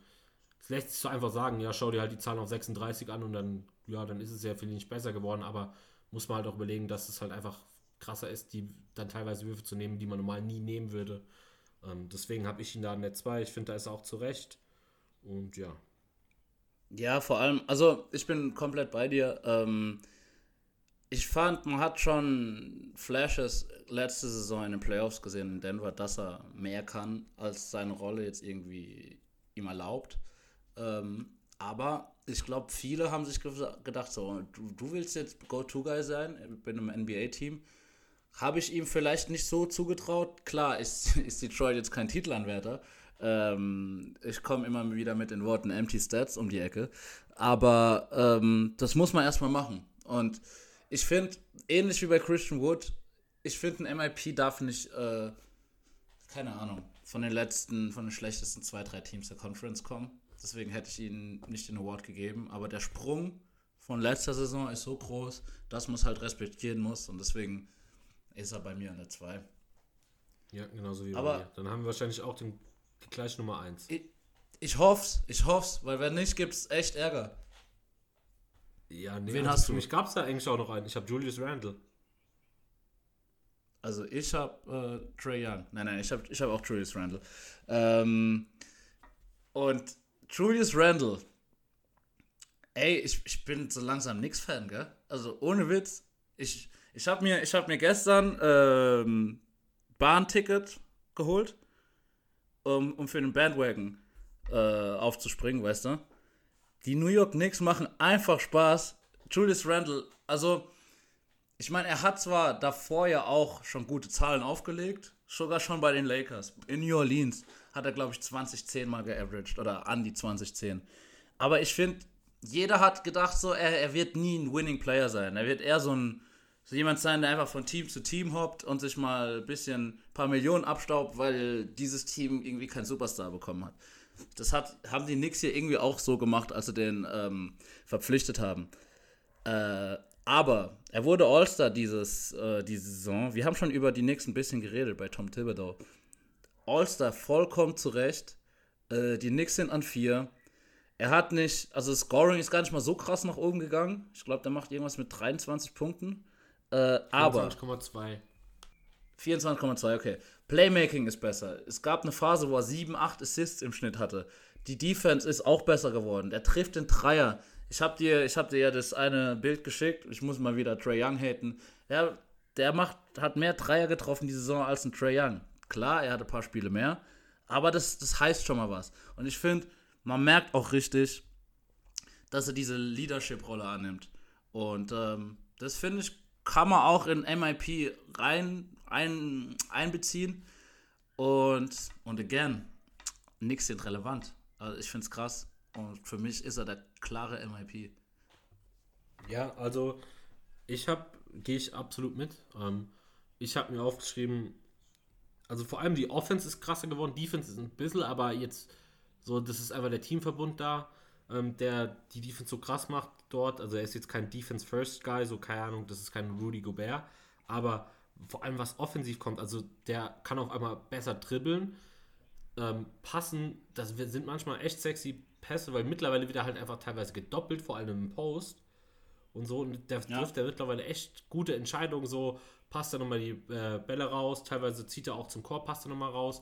Er ist jetzt nicht der perfekte, das ist einfach so geil, er ist einfach nicht so der krasse Typ, der zum Korb zieht, aber das ist dem scheißegal, der stoppt halt einfach ab, nimmt den Midranger und trifft halt auch die Midranger relativ effektiv. Und dann ja, ist Mann. es halt auch egal. Der hat halt einfach ähm, einen Step gemacht, was äh, Ding angeht. Also der hat beispielsweise zum jetzigen Zeitpunkt, also der trifft einfach überragend die Dreier. Der hat einfach 15% äh, äh, trifft er, zu 15% trifft er seine Dreier besser und hat dann einfach zwei Attempts mehr fast. Das pro ist schon Spiel. krass. Nicht mal pro, das ist schon krass. Also die Steigerung und teilweise nicht nur so Spot-Up-Dinger, wo halt irgendwie Catch and Shoot bekommt, sondern teilweise auch wo, aus dem Dribbling. Also der hat immer so, da will ich jetzt sagen, boah, ist einer der krassen aus dem Dribbling vor den Großen, aber der, den kann, der kann auch mal im Eis so irgendwie den Ding von draußen verwandeln. Das ist schon auf jeden Fall krass und die Effizient und die Rolle, es macht halt einfach Spaß. Also die Knicks machen da schon Spaß und deswegen äh, sollte den meiner Meinung nach gewinnen. Vor allem keiner hätte den Sprung erwartet, weißt du, der ist jetzt auch schon in seiner siebten Saison. Ja. Ja, aber ich finde es halt irgendwie, also ich, ich bin komplett bei dir, ich finde es halt irgendwie nur schade, da sieht man halt, wie, wie schnelllebig die NBA ist. Da, also der war ja bei den Lakers und der war eigentlich in diesem Young Core. Ähm, also klar, bevor Lonzo kam, ich weiß nicht, wie lange die sich überschnitten haben oder ob die überhaupt zusammen gespielt haben, aber irgendwie war es so. Also ich fand, man hat immer gesehen, dass er gute Anlagen hat. Ich glaube, fast niemand hat gedacht, dass es so krass wird. Aber ich finde es schade, dass man halt so schnell so viele junge Spieler abschreibt. Was ich auch oft mache. Ich habe auch vor der Saison irgendwie gesagt, ja, wer ist denn RJ Barrett? Und RJ Barrett spielt überragend. Er ist in der, Zeit, in der zweiten Saison. Das finde ich manchmal ein bisschen schade, aber es ist dann umso schöner, dass einer dann in der siebten Saison einfach zum ersten Mal All-Star wird, äh, so eine Franchise wieder in die Playoffs führt und einfach der unangefochtene Leader vom Team ist. Respekt. Einer meiner Lieblingsspieler geworden über die Saison. Ohne Witz. Aber das war ja ein bisschen das war ein bisschen zu harmonisch. Also ich glaube, es gibt, es gibt noch einen, also wir haben jetzt noch einen Rookie, wir haben noch den Defensive Player und wir haben noch einen MVP. Ähm, ich glaube, bei einem Die Award wird es ein bisschen Stress, Stress geben. Ähm, Defensive Player. was willst wild. du machen? Was willst ja, du machen? Wir, wollen wir direkt mal rein, weil ich glaube, die anderen beiden Rookies gehen relativ fit. Ähm, und MVP eventuell auch, aber äh, Defensive Player wird hart, glaube ich. Defensive Player wird hart. Komm, dann, dann, ähm, lass, dann lass einen Defensive Player machen, danach einen Rookie und dann MVP, okay? Okay. Ähm, dann lass mich anfangen, weil ich habe hier sogar sechs. Okay. Und ähm, ich muss ehrlich sagen, ich habe am Anfang gedacht, ich will, ich will nicht komplett Hops nehmen. Und dann habe ich gesagt, ich lasse es. Ich habe. Ähm, Du wolltest. Oh mein Gott. Ich, ich, ich raste jetzt schon aus. Wolltest du, wolltest du Ben Simmons nicht mal in die Top 6 packen? ich wollte die zu am Anfang nicht in die Top 5 packen. Oh mein Gott. Okay. Da können wir aber auch später noch drauf reden, warum. Okay. Ähm, ich habe jetzt auf 6 gepackt, beziehungsweise eigentlich habe ich zwei Fünfer. Ich sag, ich sag so wie du, du hast eben zwei Stars gehabt und äh, beide Fünfer von mir kommen von den 76ers. Und das ist Okay. Ben Simmons und Matisse Feibel. Ähm, ich, das Ding ist halt einfach, ich glaube, das Problem ist einfach bei dem Ben Simmons Hype, was ich das Problem sehe. Ich will gar nicht darüber diskutieren, dass das einer der krassesten On- On-Ball-Defender, wenn nicht sogar der beste On-Ball-Defender der ganzen NBA ist. Der Typ ist 2,8 Meter acht und ist, ja, was soll man dazu großartig sagen? Der kann im Grunde genommen alles verteidigen. So, ich wollte ihn jetzt nicht auf Center stellen und wollte ihn ein ganzes Spiel in Center verteidigen lassen. Aber wenn es halt mal sein muss, dann kann der das halt auch machen. Ähm, und das ist halt schon sehr, sehr stark. Das Einzige, wo ich, ich finde halt einfach, das Problem ist einfach, der beste Verteidiger eines Teams sollte in der Regel immer dein Center sein, weil es der sinnvollste Abschluss ist im Grunde genommen ein Layup, weil der in der Regel am besten reingeht. Natürlich ein Freiwurf, so drauf geschissen. Oder du triffst halt wie Curry geisteskrank deine Dreier, aber ein Layup ist im Grunde genommen immer fast am effizientesten. Und dann brauchst du einen gescheiten Rim Protector, der das halt macht. Deswegen sind ja auch die ganzen Defensiv-Player of the Year-Kandidaten, bis auf einen Ben Simmons oder damals, als es ein Kawhi wurde, sind es immer, also sind halt nie Wings oder, ja, Simmons zählt ja als Wing. Sind immer Center, weil es halt um den Ring geht. Deswegen, ich will jetzt nur mal einen kleinen Ausflug machen, warum ich Simmons nicht da oben habe. Weil am Ende des Tages, klar, macht er eine krasse Die, also spielt er eine überragende Defense am Ball. Ähm, Team-Defense ist ganz okay. Da muss ich den anderen Mann, Matisse Feibol, finde ich besser in der Team-Defense. Aber er kann einfach, also es ist gar nicht daran geschuldet für seine Abilities, also was er kann, sondern es ist eher daran geschuldet, wo er spielt. Warum ich ihn da unten habe. Okay. Also, das, es wird, das war, du hast echt sehr diplomatisch angefangen hier. Und da du so diplomatisch angefangen hast, habe ich, muss ich dir jetzt auch mal sagen, warum ich Ben Simmons über die ganze Saison so krass finde.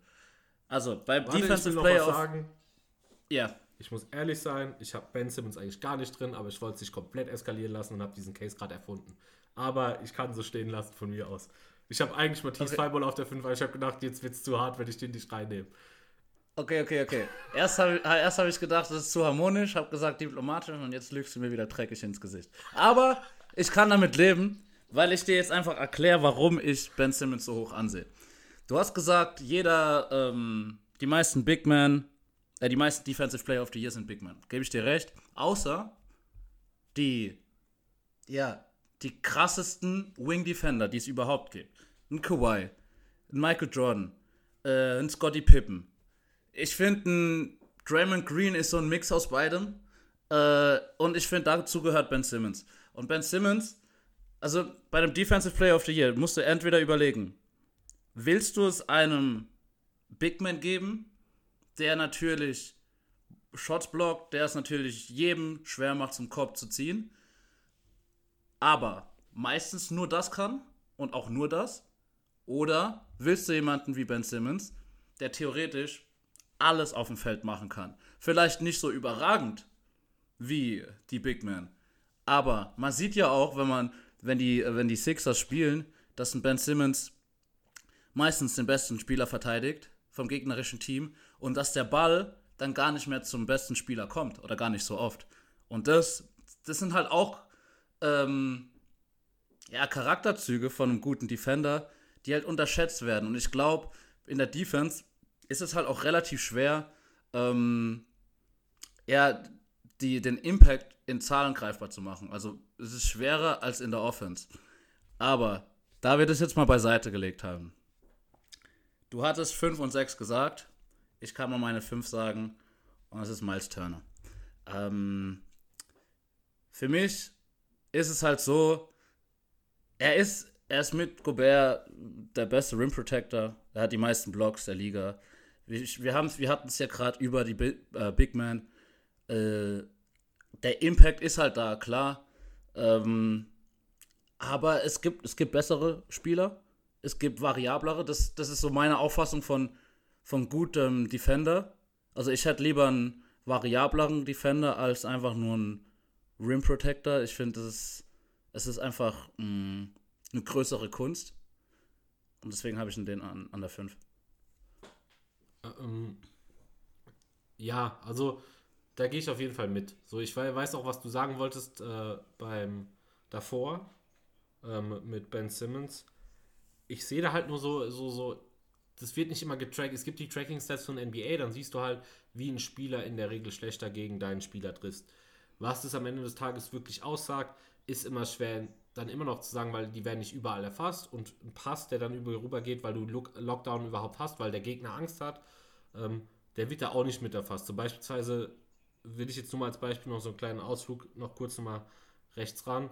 Ähm, Spieler treffen zu 5,2% schlechter, äh, wenn Ben Simmons sie verteidigt, also wenn sie Zweier werfen wollen. Und bei Matisse Fireball sind es 9,3%.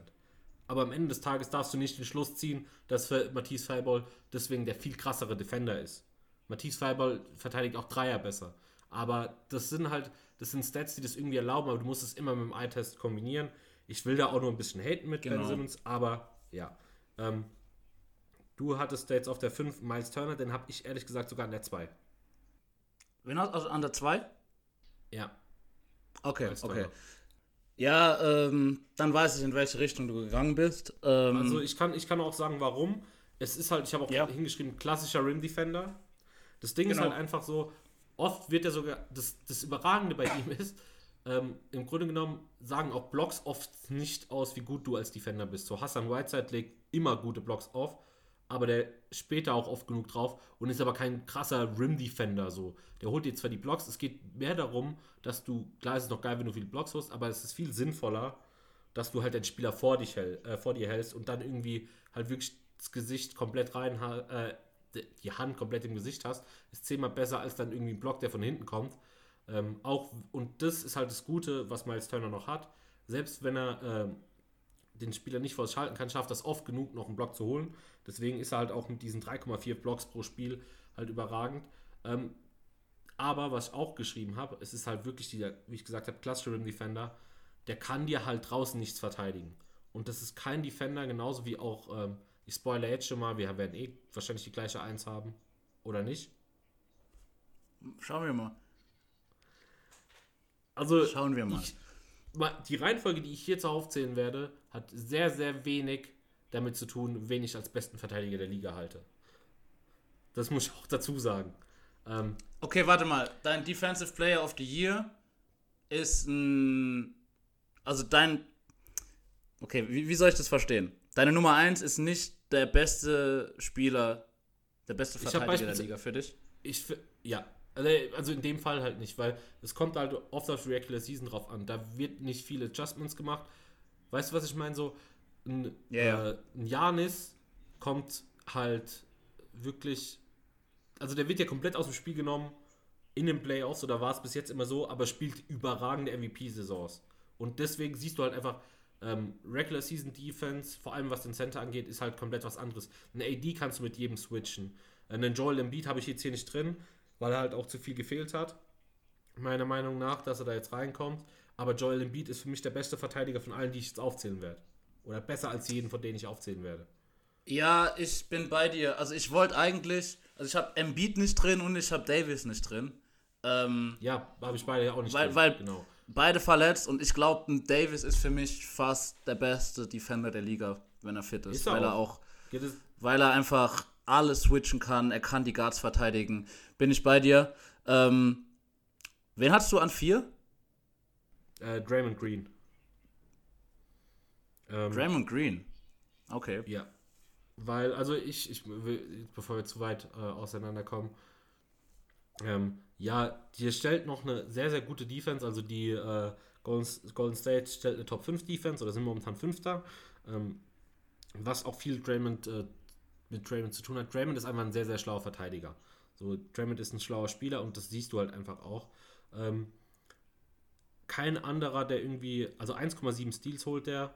Das kann, muss jetzt auch nicht unbedingt immer was heißen. Es ist so schwer, Defense zu erklären, weil der gambelt. Ja. Du kannst auch gambeln und kannst auch zweieinhalb Steals, aber von den fünfmal gambeln steht halt dreimal dein Spieler irgendwie dann komplett offen und macht dann easy einen Layup. So, deswegen heißt es nicht immer was. Aber er ist halt einfach ein schlauer Verteidiger, dirigiert die dort, die sind da oben.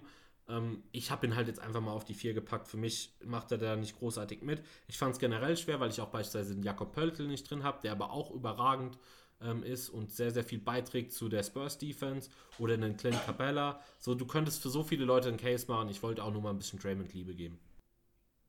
Okay, okay. Ja, ich, ich habe Draymond nicht drin, aber ich kann es verstehen. Ich meine, der war Defensive Player of the Year. Ich habe ihn ja auch gerade schon erwähnt mit den elitären nicht Big Defendern. Also er spielt ja manchmal die Rolle des Bigs, aber ich finde, Draymond hat da nochmal eine Sonderrolle. Gebe ich dir komplett, aber es ist schwierig. Es gibt so viele gute Spieler. Ähm, und ich habe an der 4 einfach Janis, weil ähm, der Typ ist einfach, er wurde letztes Jahr nicht ohne Grund äh, Defensive Player of the Year. Ich habe, wie gesagt, ja äh, Brooklyn gegen Der Milwaukee letztes Jahr gesehen. nicht Defensive Player of the Year. Gobert wurde. Wurde, wurde er vor zwei Jahren? Der wurde gar nicht. Gobert wurde die letzten Jahre immer. Der wurde noch keiner. Da ist noch keiner gewesen.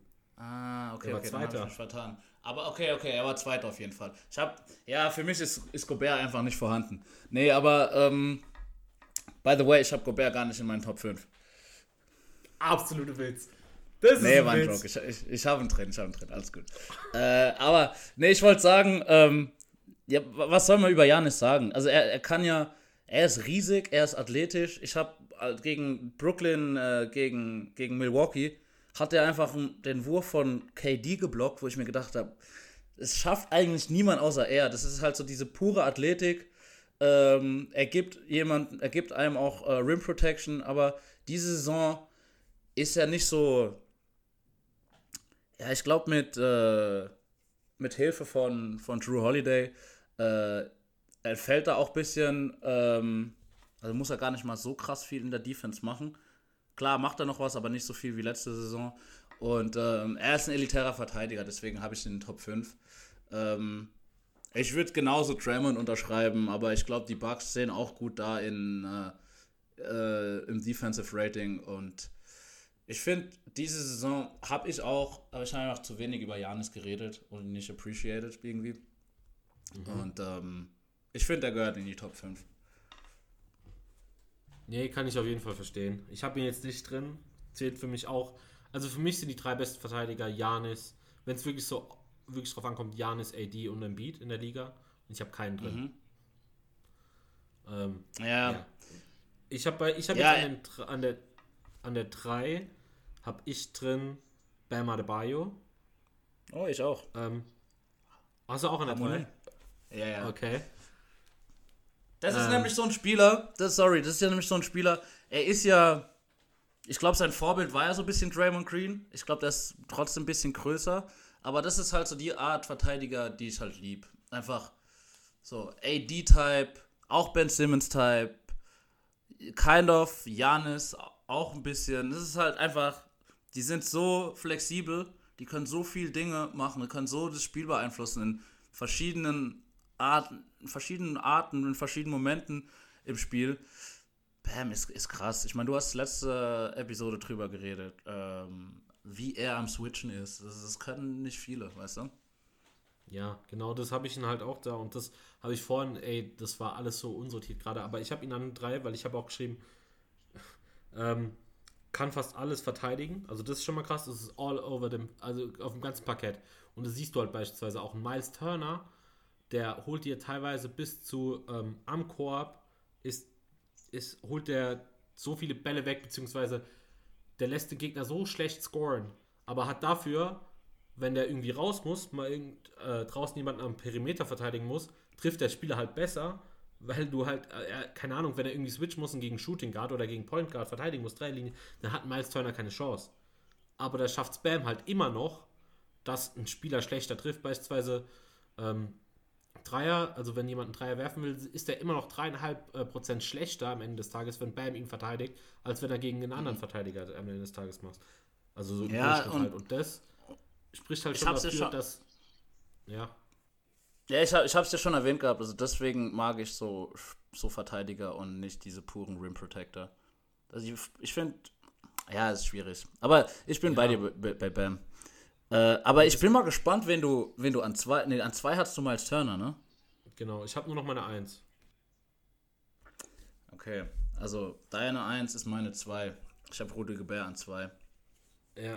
Ein, Ähm. Einfach aus Prinzip.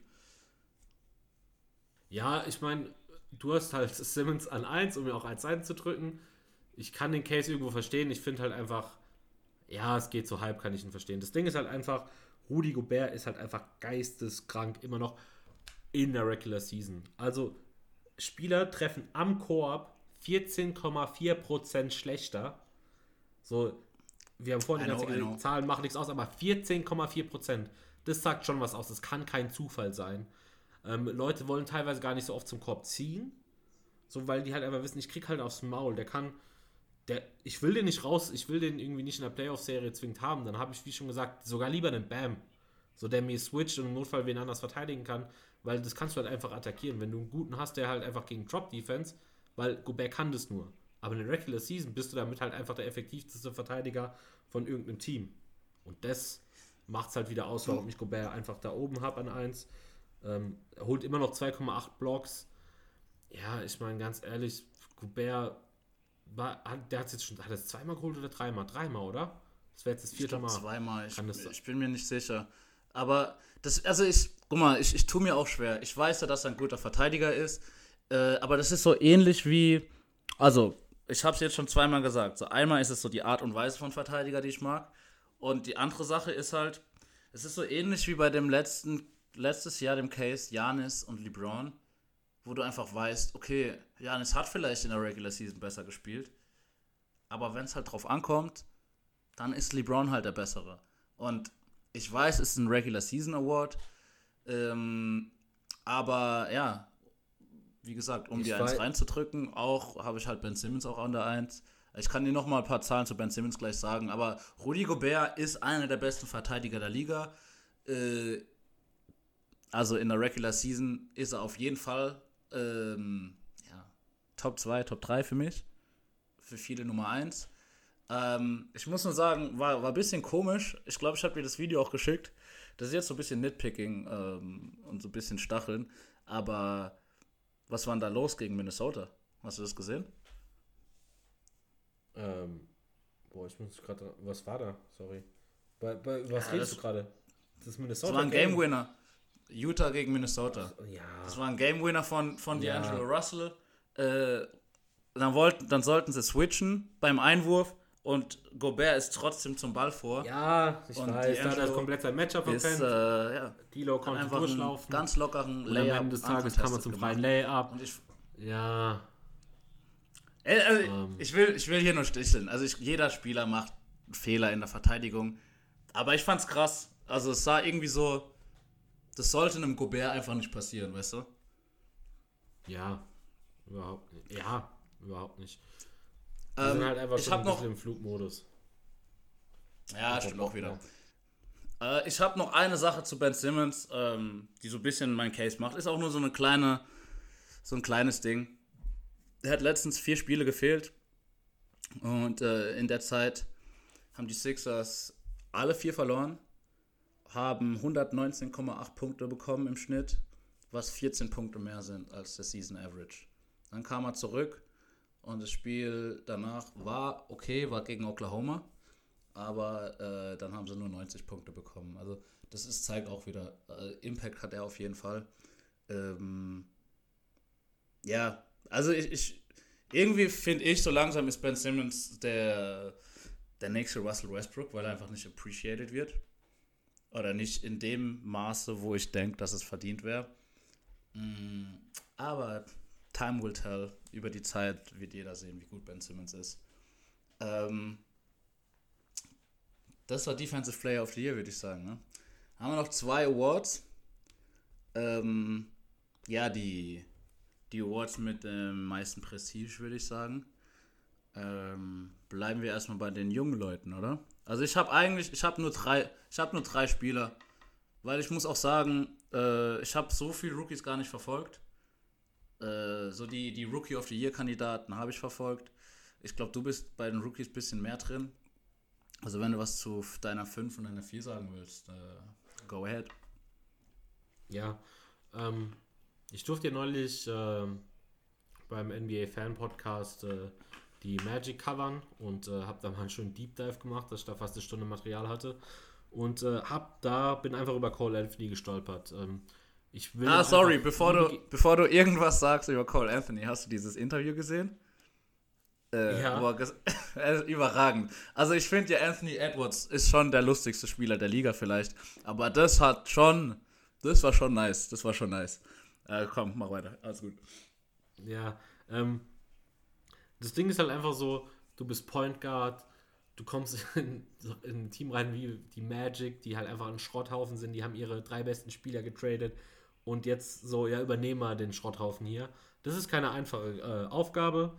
Ähm, und ich finde, er macht es mittlerweile viel besser. Er hatte ja dann irgendwann die Rippenverletzung, war zwei Monate raus. Ähm, ja, genau. Und seitdem legt er fast sechs Assists auf im Schnitt. Also das Playmaking ist viel besser. Er spielt, man merkt, er hat ein bisschen was dazugelernt. Also der nimmt manchmal das Tempo raus, nimmt wieder Tempo auf, ähm, kann den Ball ganz gut verteidigen, ist halt einfach noch ineffizient wie noch was. War über die letzte Zeit ein bisschen effizienter, aber da ist halt auch generell nicht viel da. Da ist keiner effizient. Also die sind vom True Shooting her das schlechteste Team der ganzen Liga. So, das ist jetzt nicht nur er, sondern das ist das komplette Zusammenspiel. Da ist keiner, der. Also Cole Anthony ist einfach noch Number One Playmaker mit Abstand. So, so das ist halt irgendwie mager, wenn das momentan so ist. Und ich würde den teilweise lieber auf der Bank oder als Secondary Playmaker, dass der da teilweise zeigen kann, was er kann. Aber mir macht er Spaß. Verteidigung verpennt er ab und zu noch. Aber das sind alles Rookies, ganz ehrlich. Am Ende des Tages hast du es vorhin gesagt, man soll ihn nicht so abschreiben. Ähm, mir zeigt der Flash ist, ich finde den Typ geil. Der Game Winner hat immer noch. Die Eier brauchen wir erstmal zu dem Zeitpunkt. Ähm, der auch gegen die Timberwolves, die wir es eben hatten. Die Timberwolves können auch mal ein Game verlieren mit einem Game Winner. Ähm, ja, deswegen ähm, habe ich ihn bei mir an der 5. Und an der 4 habe ich wieder zum Liebe rausgeben an die Knicks.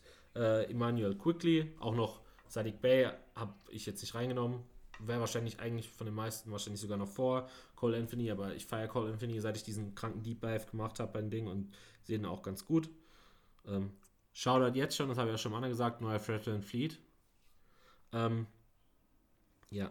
Ähm, Emmanuel Quickly habe ich auf der 2, äh, auf der, auf der, auf zweitletzten Platz so rum, also auf der 4. Ähm, legt 11,6 äh, Punkte auf, 2,2 Rebounds, 2,1 Assists, spielt halt nur 19 Minuten. Thibodeau lässt ihn auch teilweise manchmal gar nicht spielen. Ähm, der hat einen schönen Touch, der ist schon sehr effizient äh, dafür. Ähm, ins Defense-Konstrukt passt er sich ein. Der, ja, ist jetzt nicht optimal, aber ist okay. Ähm, dem sein Floater ist teilweise, der einfach direkt schon nach dem Perimeter kommt, ist einfach wunderschön. Ähm, manchmal ist er schwachsinnig zu machen, aber er hat einen guten Touch, er ist effizient. Ähm, so, ich will jetzt auch gar nicht zu lange damit äh, vergeuden, deswegen habe ich Quickly bei mir auf der 4. Ja, also, so, ich muss sagen, ich habe mich einfach auf, auf drei konzentriert. Äh, aber Cole Anthony fand ich vor der Saison schon cool. Dann habe ich ein bisschen aus dem Auge verloren, weil er eben verletzt war und die Magic dann halt einfach die Magic waren, die sie jetzt sind. Und ähm, ja, gegen Ende finde ich es hart, schlechte Teams zu verfolgen. Äh, Quickly, gebe ich dir, ist ein nicer Spieler. Ähm, Sadiq Bey von Pistons ähm, kann vielleicht Donovan Mitchells äh, Three-Point-Record brechen. Hätte das Spiel, hätte die äh, Saison 82 Spiele, nicht 72, wäre das wahrscheinlicher. Aber ist auf jeden Fall ein guter Shooter. Aber jetzt kommen wir mal zum Podest. Wen hast du denn an der 3? Ähm, auch ein relativ beschissenes Team dann jetzt doch, aber ich habe Tyrese. Also ich glaube auch, ähm, die Top 3 sind klar. Ist äh, Tyrese mhm. Halliburton. Also der legt 13 Punkte auf, 3 Rebounds, 5,3 Assists. Und das Krasse ist halt einfach schon, ähm, dass er wirklich einfach mega effizient schon ist. Also trifft sein Dreier äh, zu 41 Prozent und das bei 5 Attempts äh, pro Spiel, was nicht so schlecht ist. Also das kann auf jeden Fall schlechter sein. Ähm, der kann ab und zu ganz gut zum Korb ziehen, aber das Größte, was ich sehe, ist teilweise Talent, ist das Passing. Also der jumpt so oft doch hoch, wo ich mir denke, so Alter, der Ball landet jetzt irgendwo im Nirgendwo. Ähm, und am Ende des Tages ähm, passt er den auch dann auf Punkt genau irgendwo hin. Er macht jetzt bis jetzt nur äh, fünf Rebounds, aber ich glaube, da ist auf jeden Fall Potenzial nach oben.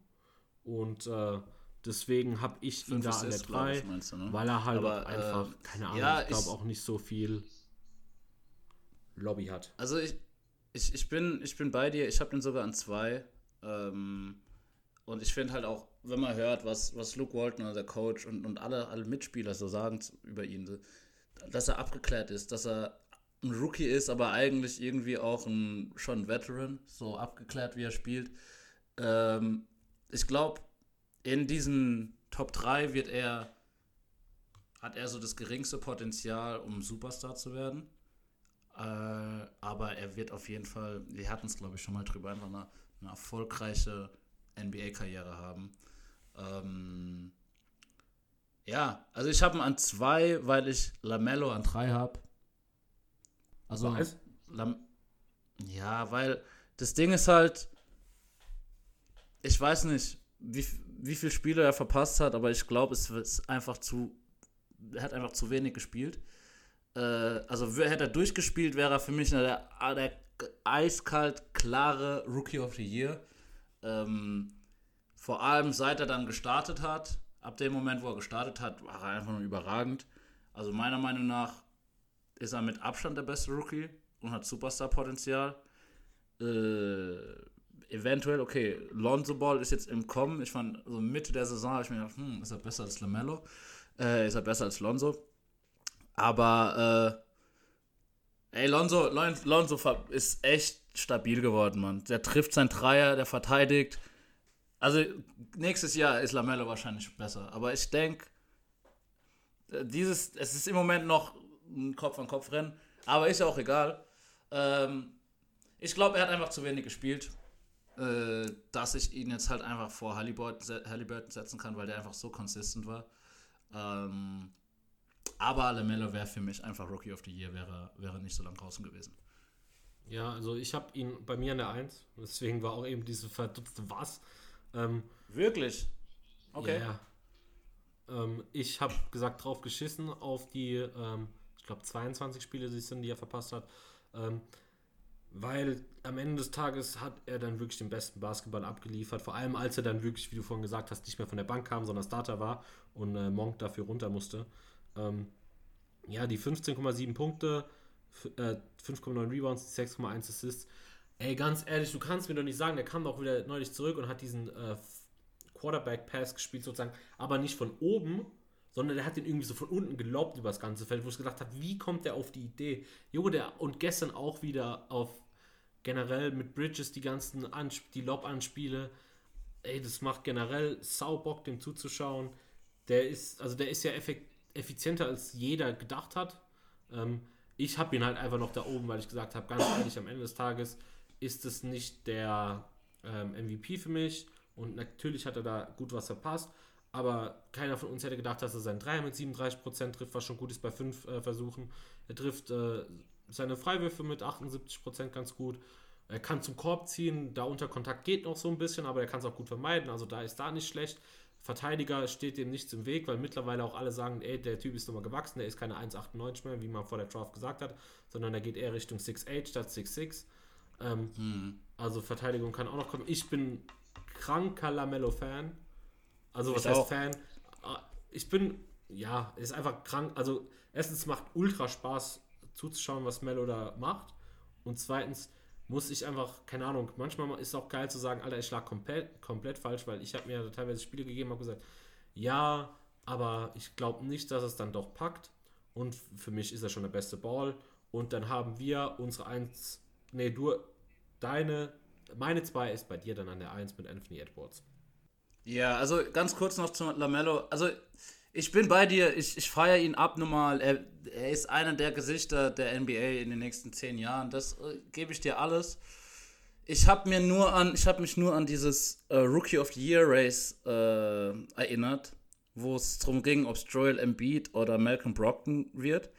Und Joel Embiid hat so, war so klar der beste Rookie und hatte so klar die besten Stats, aber hat halt, glaube ich, 33 Spiele gemacht. Lamello hat 43 gemacht davon 23 gestartet und wo dann jeder drüber geredet hat, okay, als Starter ist er wirklich nochmal ähm, irgendwie besser geworden. Also sind es wirklich 23 von den 72 Spielen. Stand jetzt. Ähm, und das war mir einfach zu wenig. Aber, wie gesagt, er hat das größte Superstar-Potenzial von allen Rookies. Und ich will es auch gar nicht schmälern. Wollte es nur nochmal gesagt haben. Aber ja, Anthony Edwards ist meine Eins. Und also, der alte Baseballer, der nicht weiß, wer Alex Rodriguez ist, ähm, er, hat, er hat natürlich ein Problem mit seiner Effizienz. Er hat natürlich noch ein Problem mit seiner Wurfauswahl. Aber ich habe vor ein paar Wochen, Monaten gesagt gehabt, so, ich wünschte mir, dass er mehr spielt.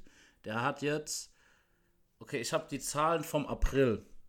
Er hat im April in 16 Spielen 34,5 Minuten gespielt, 21,5 Punkte aufgelegt, 5 Rebounds, 3,3 Assists, 1,6 Steals.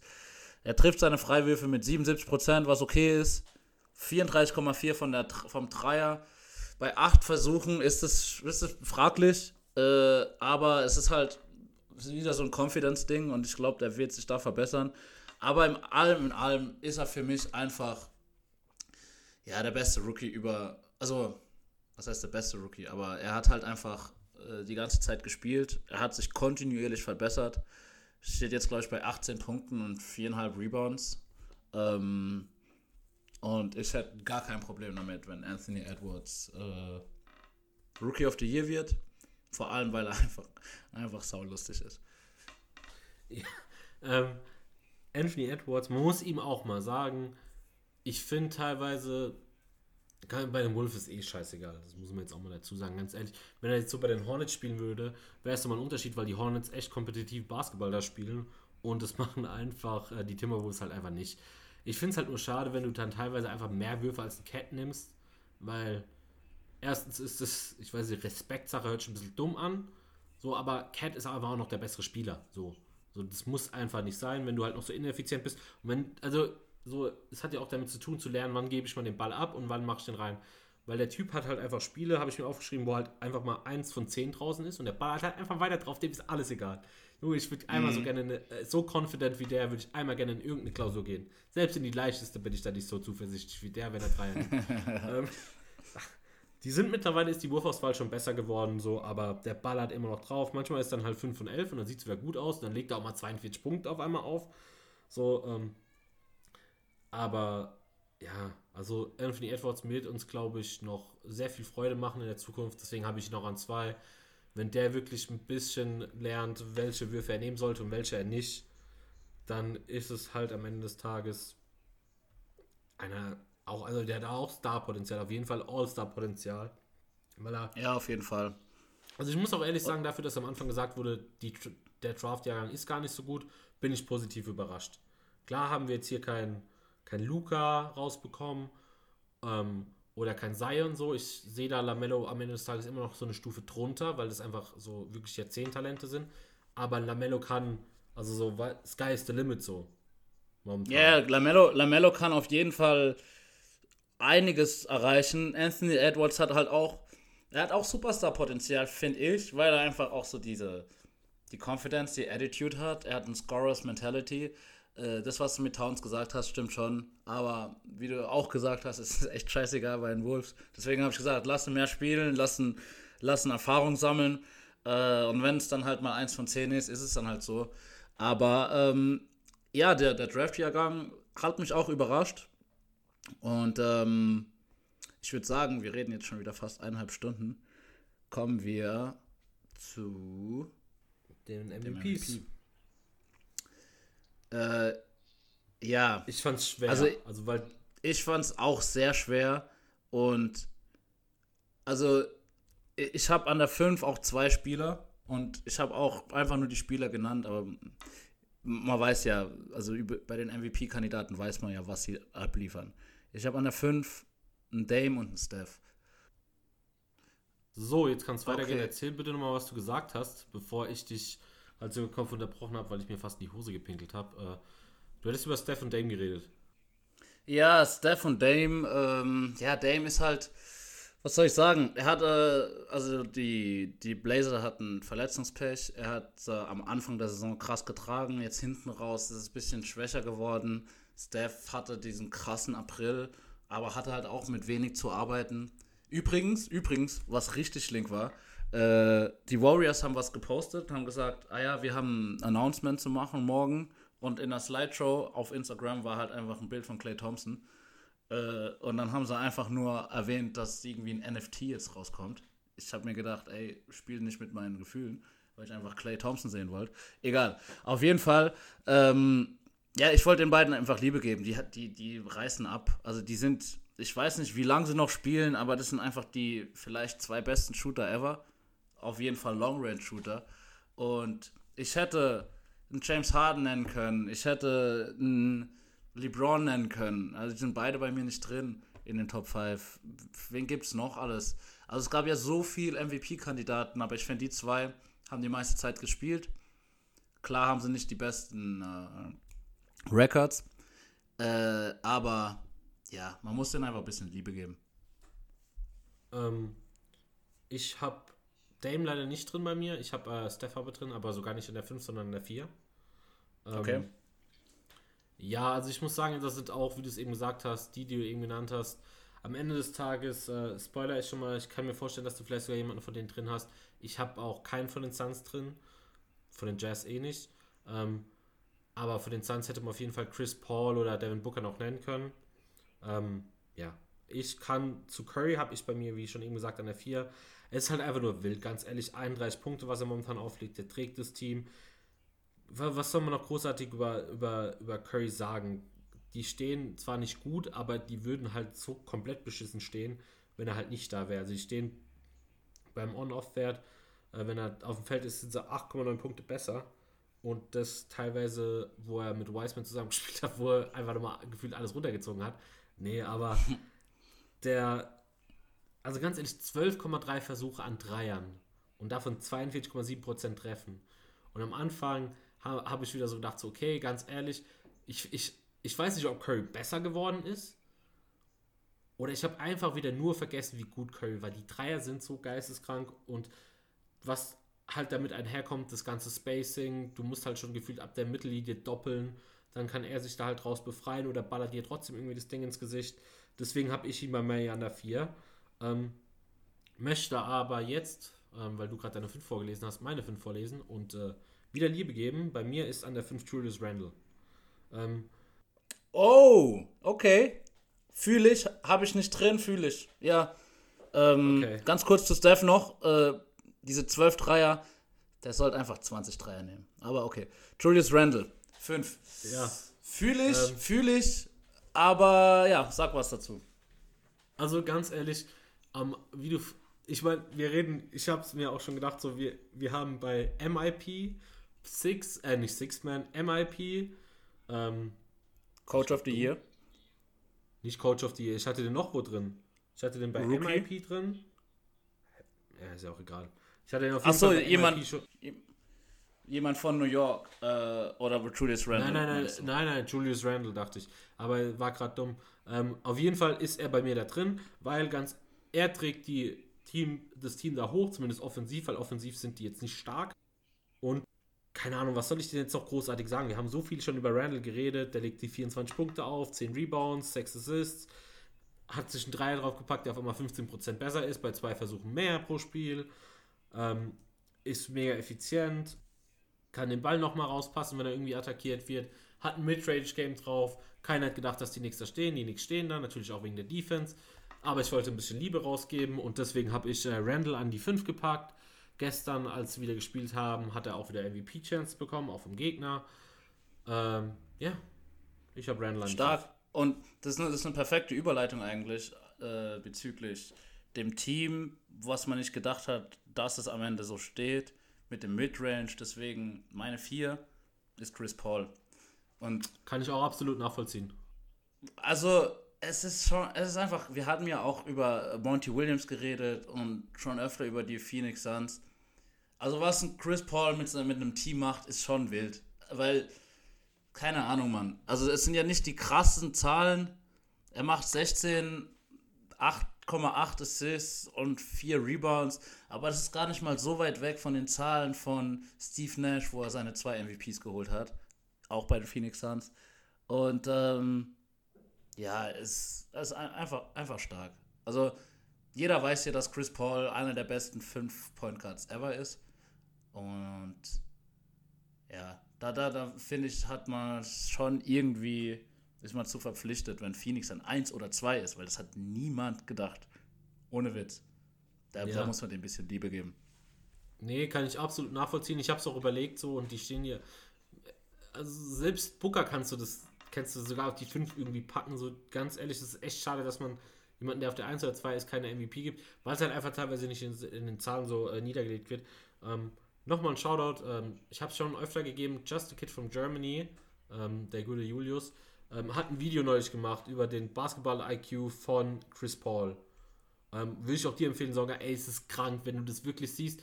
Der ist auf dem Platz und sagt halt wirklich jedem Spieler an, wie er laufen soll. Und das Ding ist halt einfach, also die Sachen siehst du als, also keine Ahnung, da wurde er gestoppt und gesagt, wie was passiert jetzt? Und ich habe keine Ahnung so. Und der macht das in dem Moment und er wird nicht gestoppt. Also deswegen, Chris Paul ist, Chris Paul ist für diese Saison einfach ein perfektes Beispiel, was ein Spieler ausmachen kann, was sich nicht in Zahlen ausdrückt. Ähm, ja. Deswegen, also ich auf kann jeden das Fall. absolut verstehen mit dem Rekord, dass du den oder auf vier, vier gepackt hast.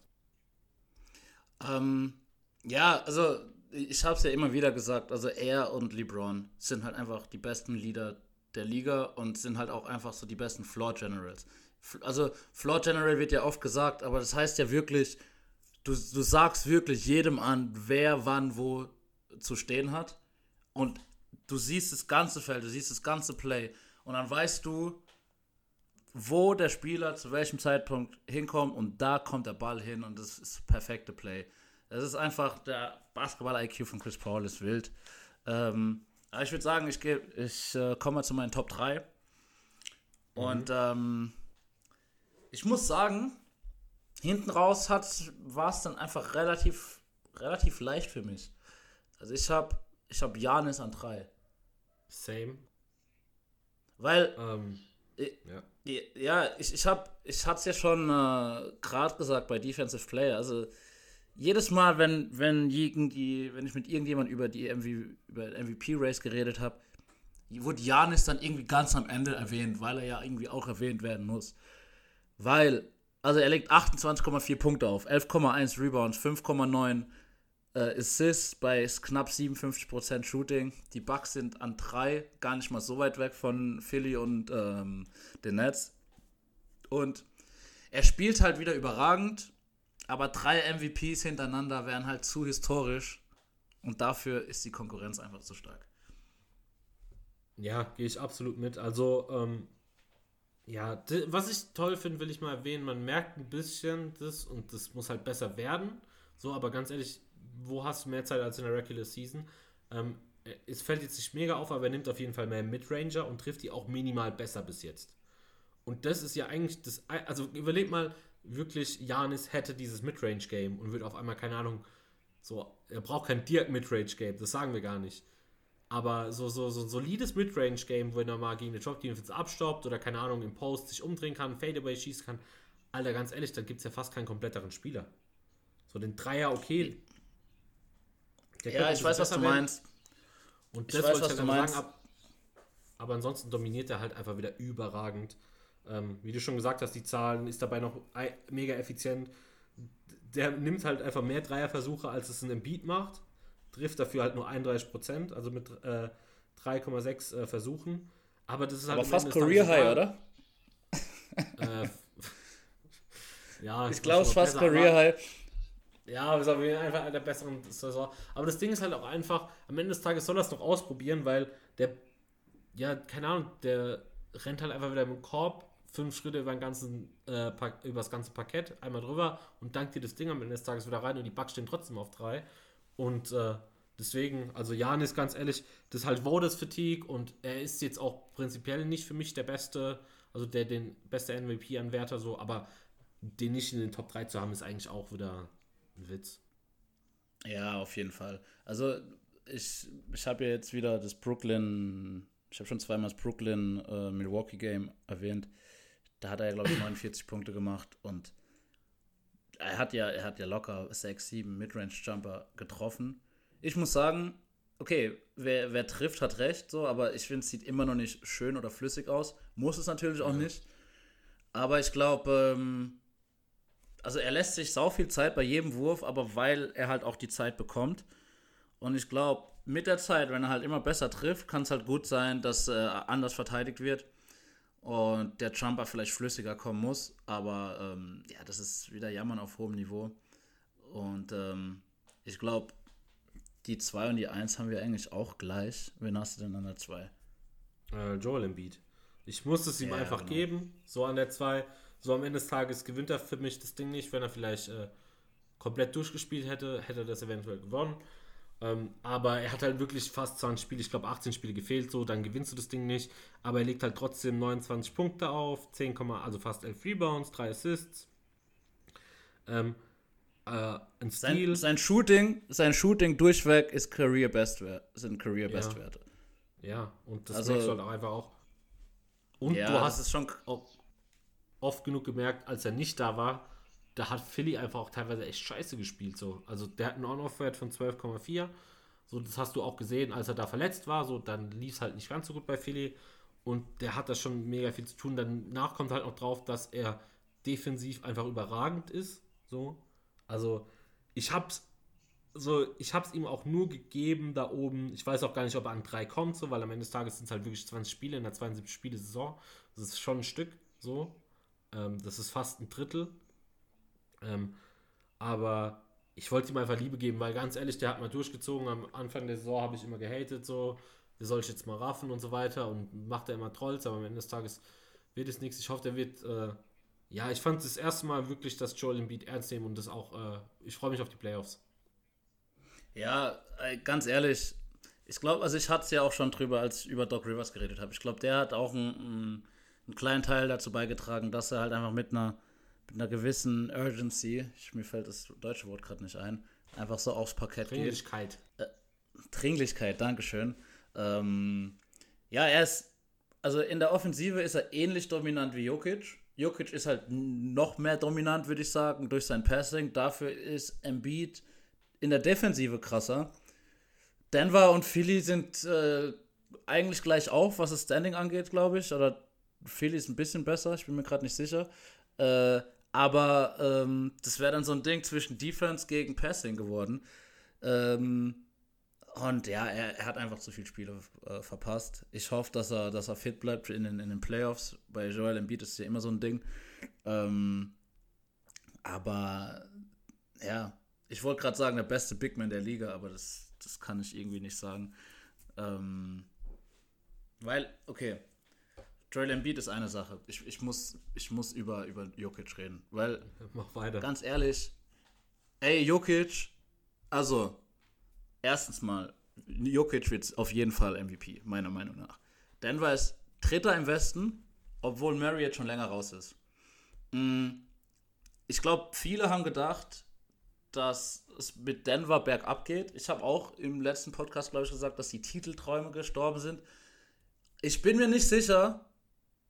Also ich, ich kann mir vorstellen, dass äh, Denver Minimum eine Runde weiterkommt, egal gegen wen sie spielen. Ich, so gut finde ich Jokic, natürlich in der Verbindung mit äh, Michael Porter Jr. auch noch. Aber ich muss noch eine Sache sagen zu, zu Jokic. Also, ich glaube es relativ klar. Ich glaube, da, da diskutiert auch niemand mit mir, dass äh, Jokic der beste Passing Big Man oder Passing Center ever ist.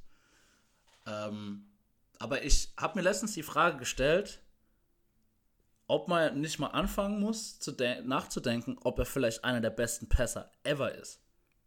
Also, ich habe ich hab drei Leute aufgeschrieben, wo ich mir sage, okay, den gebe ich vielleicht noch den Vortritt. Und das ist Magic Johnson, Jason Kidd und LeBron. Aber seine Größe, also die, die Größe von Jokic und, like, und einfach auch die, die Gefahr, die er ausstrahlt von jedem, von jedem Spot auf dem, auf dem Court, der, der trifft hier alles, macht ihn einfach so krass unberechenbar. Und nenn, nenn mir mal fünf, also ist jetzt spontan, aber überleg mal, gibt es fünf bessere Pässer als, als Jokic? Ever? Könntest vielleicht noch Chris Paul da reinnehmen. Steve Nash und John Stockton. Aber der Unterschied ist halt einfach, die haben vielleicht teilweise flashiere äh, Passes, also Pässe gezeigt, aber die mussten es halt auch. Weil das geil, also die Effizienz, die damit halt ausgestrahlt wird, ist halt einfach geisteskrank. Weil der kann ja über Leute drüber passen und es gab es einfach nicht. Und die Vision, die der hat, also es ist schon wild, wild. Und ich finde auch, da muss man drüber diskutieren, dass er irgendwie in die Top 5 Riege der besten Passer gehören sollte. Und ja, also offensives Monster halt einfach. Das siehst du halt auch am Offensivrating. Ich will es auch jetzt mal erklären, damit man es vielleicht versteht. Offensivrating heißt dann, an wie vielen Punkten der Spieler beteiligt wäre bei 100 Possessions. Und es liegt bei Jokic bei 130. Und bei einem Embiid nur bei 121, genauso wie es bei einem Janis bei 121 liegt. Also, Jokic das ist, ist halt einfach, das ist, macht schon nochmal viel aus. Und wir reden hier von 112 bis 114, was so Average der Liga ist. 100, eher, eher Richtung 112. So, das ist so geisteskrank, wie stark das ist. Also, weil das hat halt natürlich auch mit Effizienz zu tun und halt mit dem Passen. Das ist halt einfach krass. Ähm, deswegen, wenn ihr BKRF schaut, wenn ihr NBA.com schaut, dann ist das Passen rausgenommen. Aber äh, trotzdem, also was Jokic offensiv da aufs Parkett legt, ist halt einfach geisteskrank. Ja, also nochmal noch mal kurz zum, zum, zum Passing. Wenn du sagst, so jemand wie, wie Stockton, Chris Paul und so, das, das, das ist es halt gerade mit der Größe. Deswegen finde ich, ist Magic Johnson ja so krass gewesen, weil das er, als er dann mit 6'9 Point Guard war. Deswegen ist ein Jason Kidd als größerer Point Guard auch so erfolgreich gewesen. Oder ein LeBron oder meinetwegen James Harden, Luca und Ben Simmons sind ja alles größere Spieler, die über die Defense oftmals hinweg schauen kann und hinweg passen kann. Aber Jokic ist halt ein Seven-Footer. Und das ist, das ist halt nochmal was ganz anderes. Und ähm, ja, also 56, 41 und 86 äh, sind die Percentages. Bei 26,3 Punkten, 10,9 Rebounds und 8,5 Assists. Sein Co-Star ist jetzt schon ein bisschen länger raus und die sind im Westen immer noch an 3. Ich sehe, er hat, glaube ich, jedes Spiel gespielt. Also ich weiß nicht, wer den da wer dem da irgendwie gefährlich werden kann.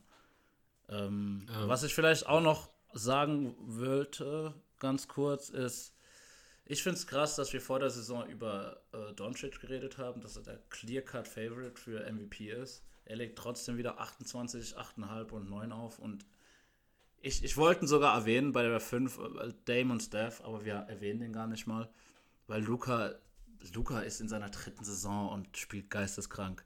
Wenn ich vielleicht auch noch Liebe geben will, ist ein Donovan Mitchell, weil es irgendwie jeder winkt einfach ab, äh, dass niemand von den Jazz irgendwie eine Chance hat.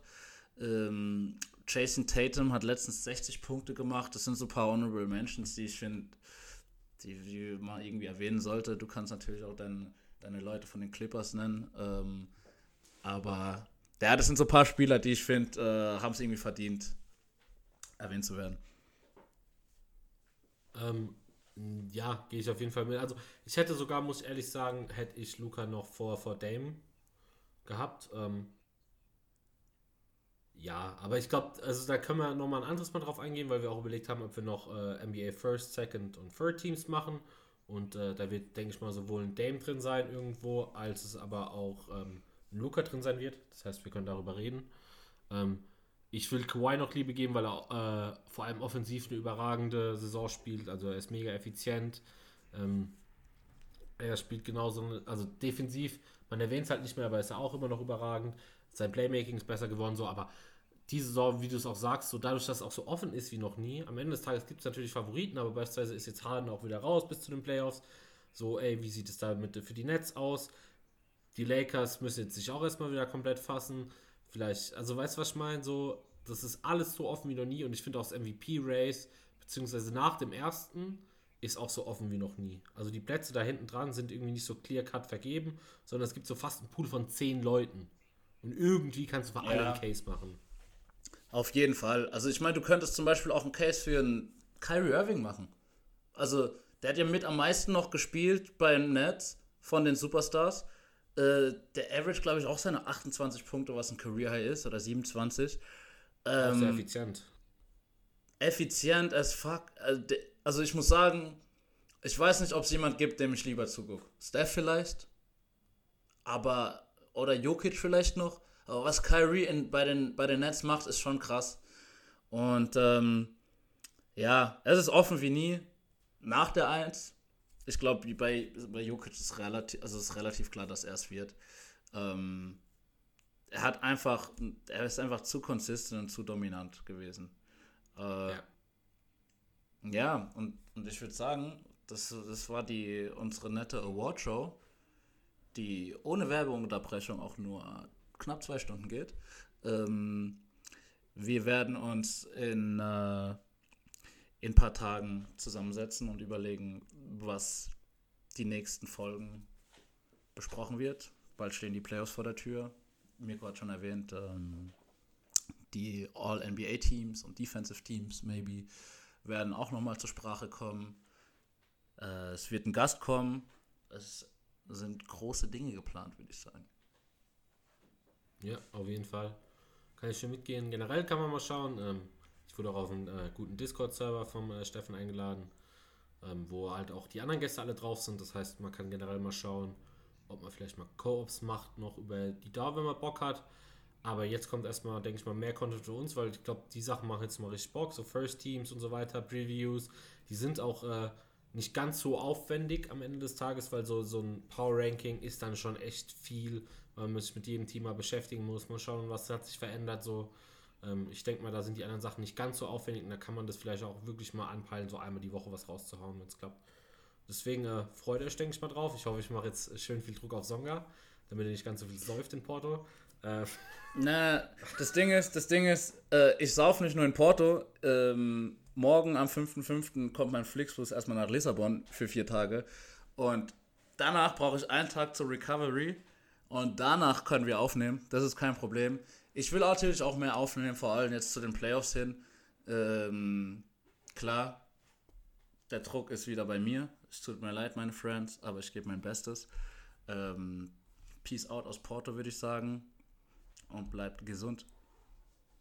Peace out auch aus Remagen. Chosen.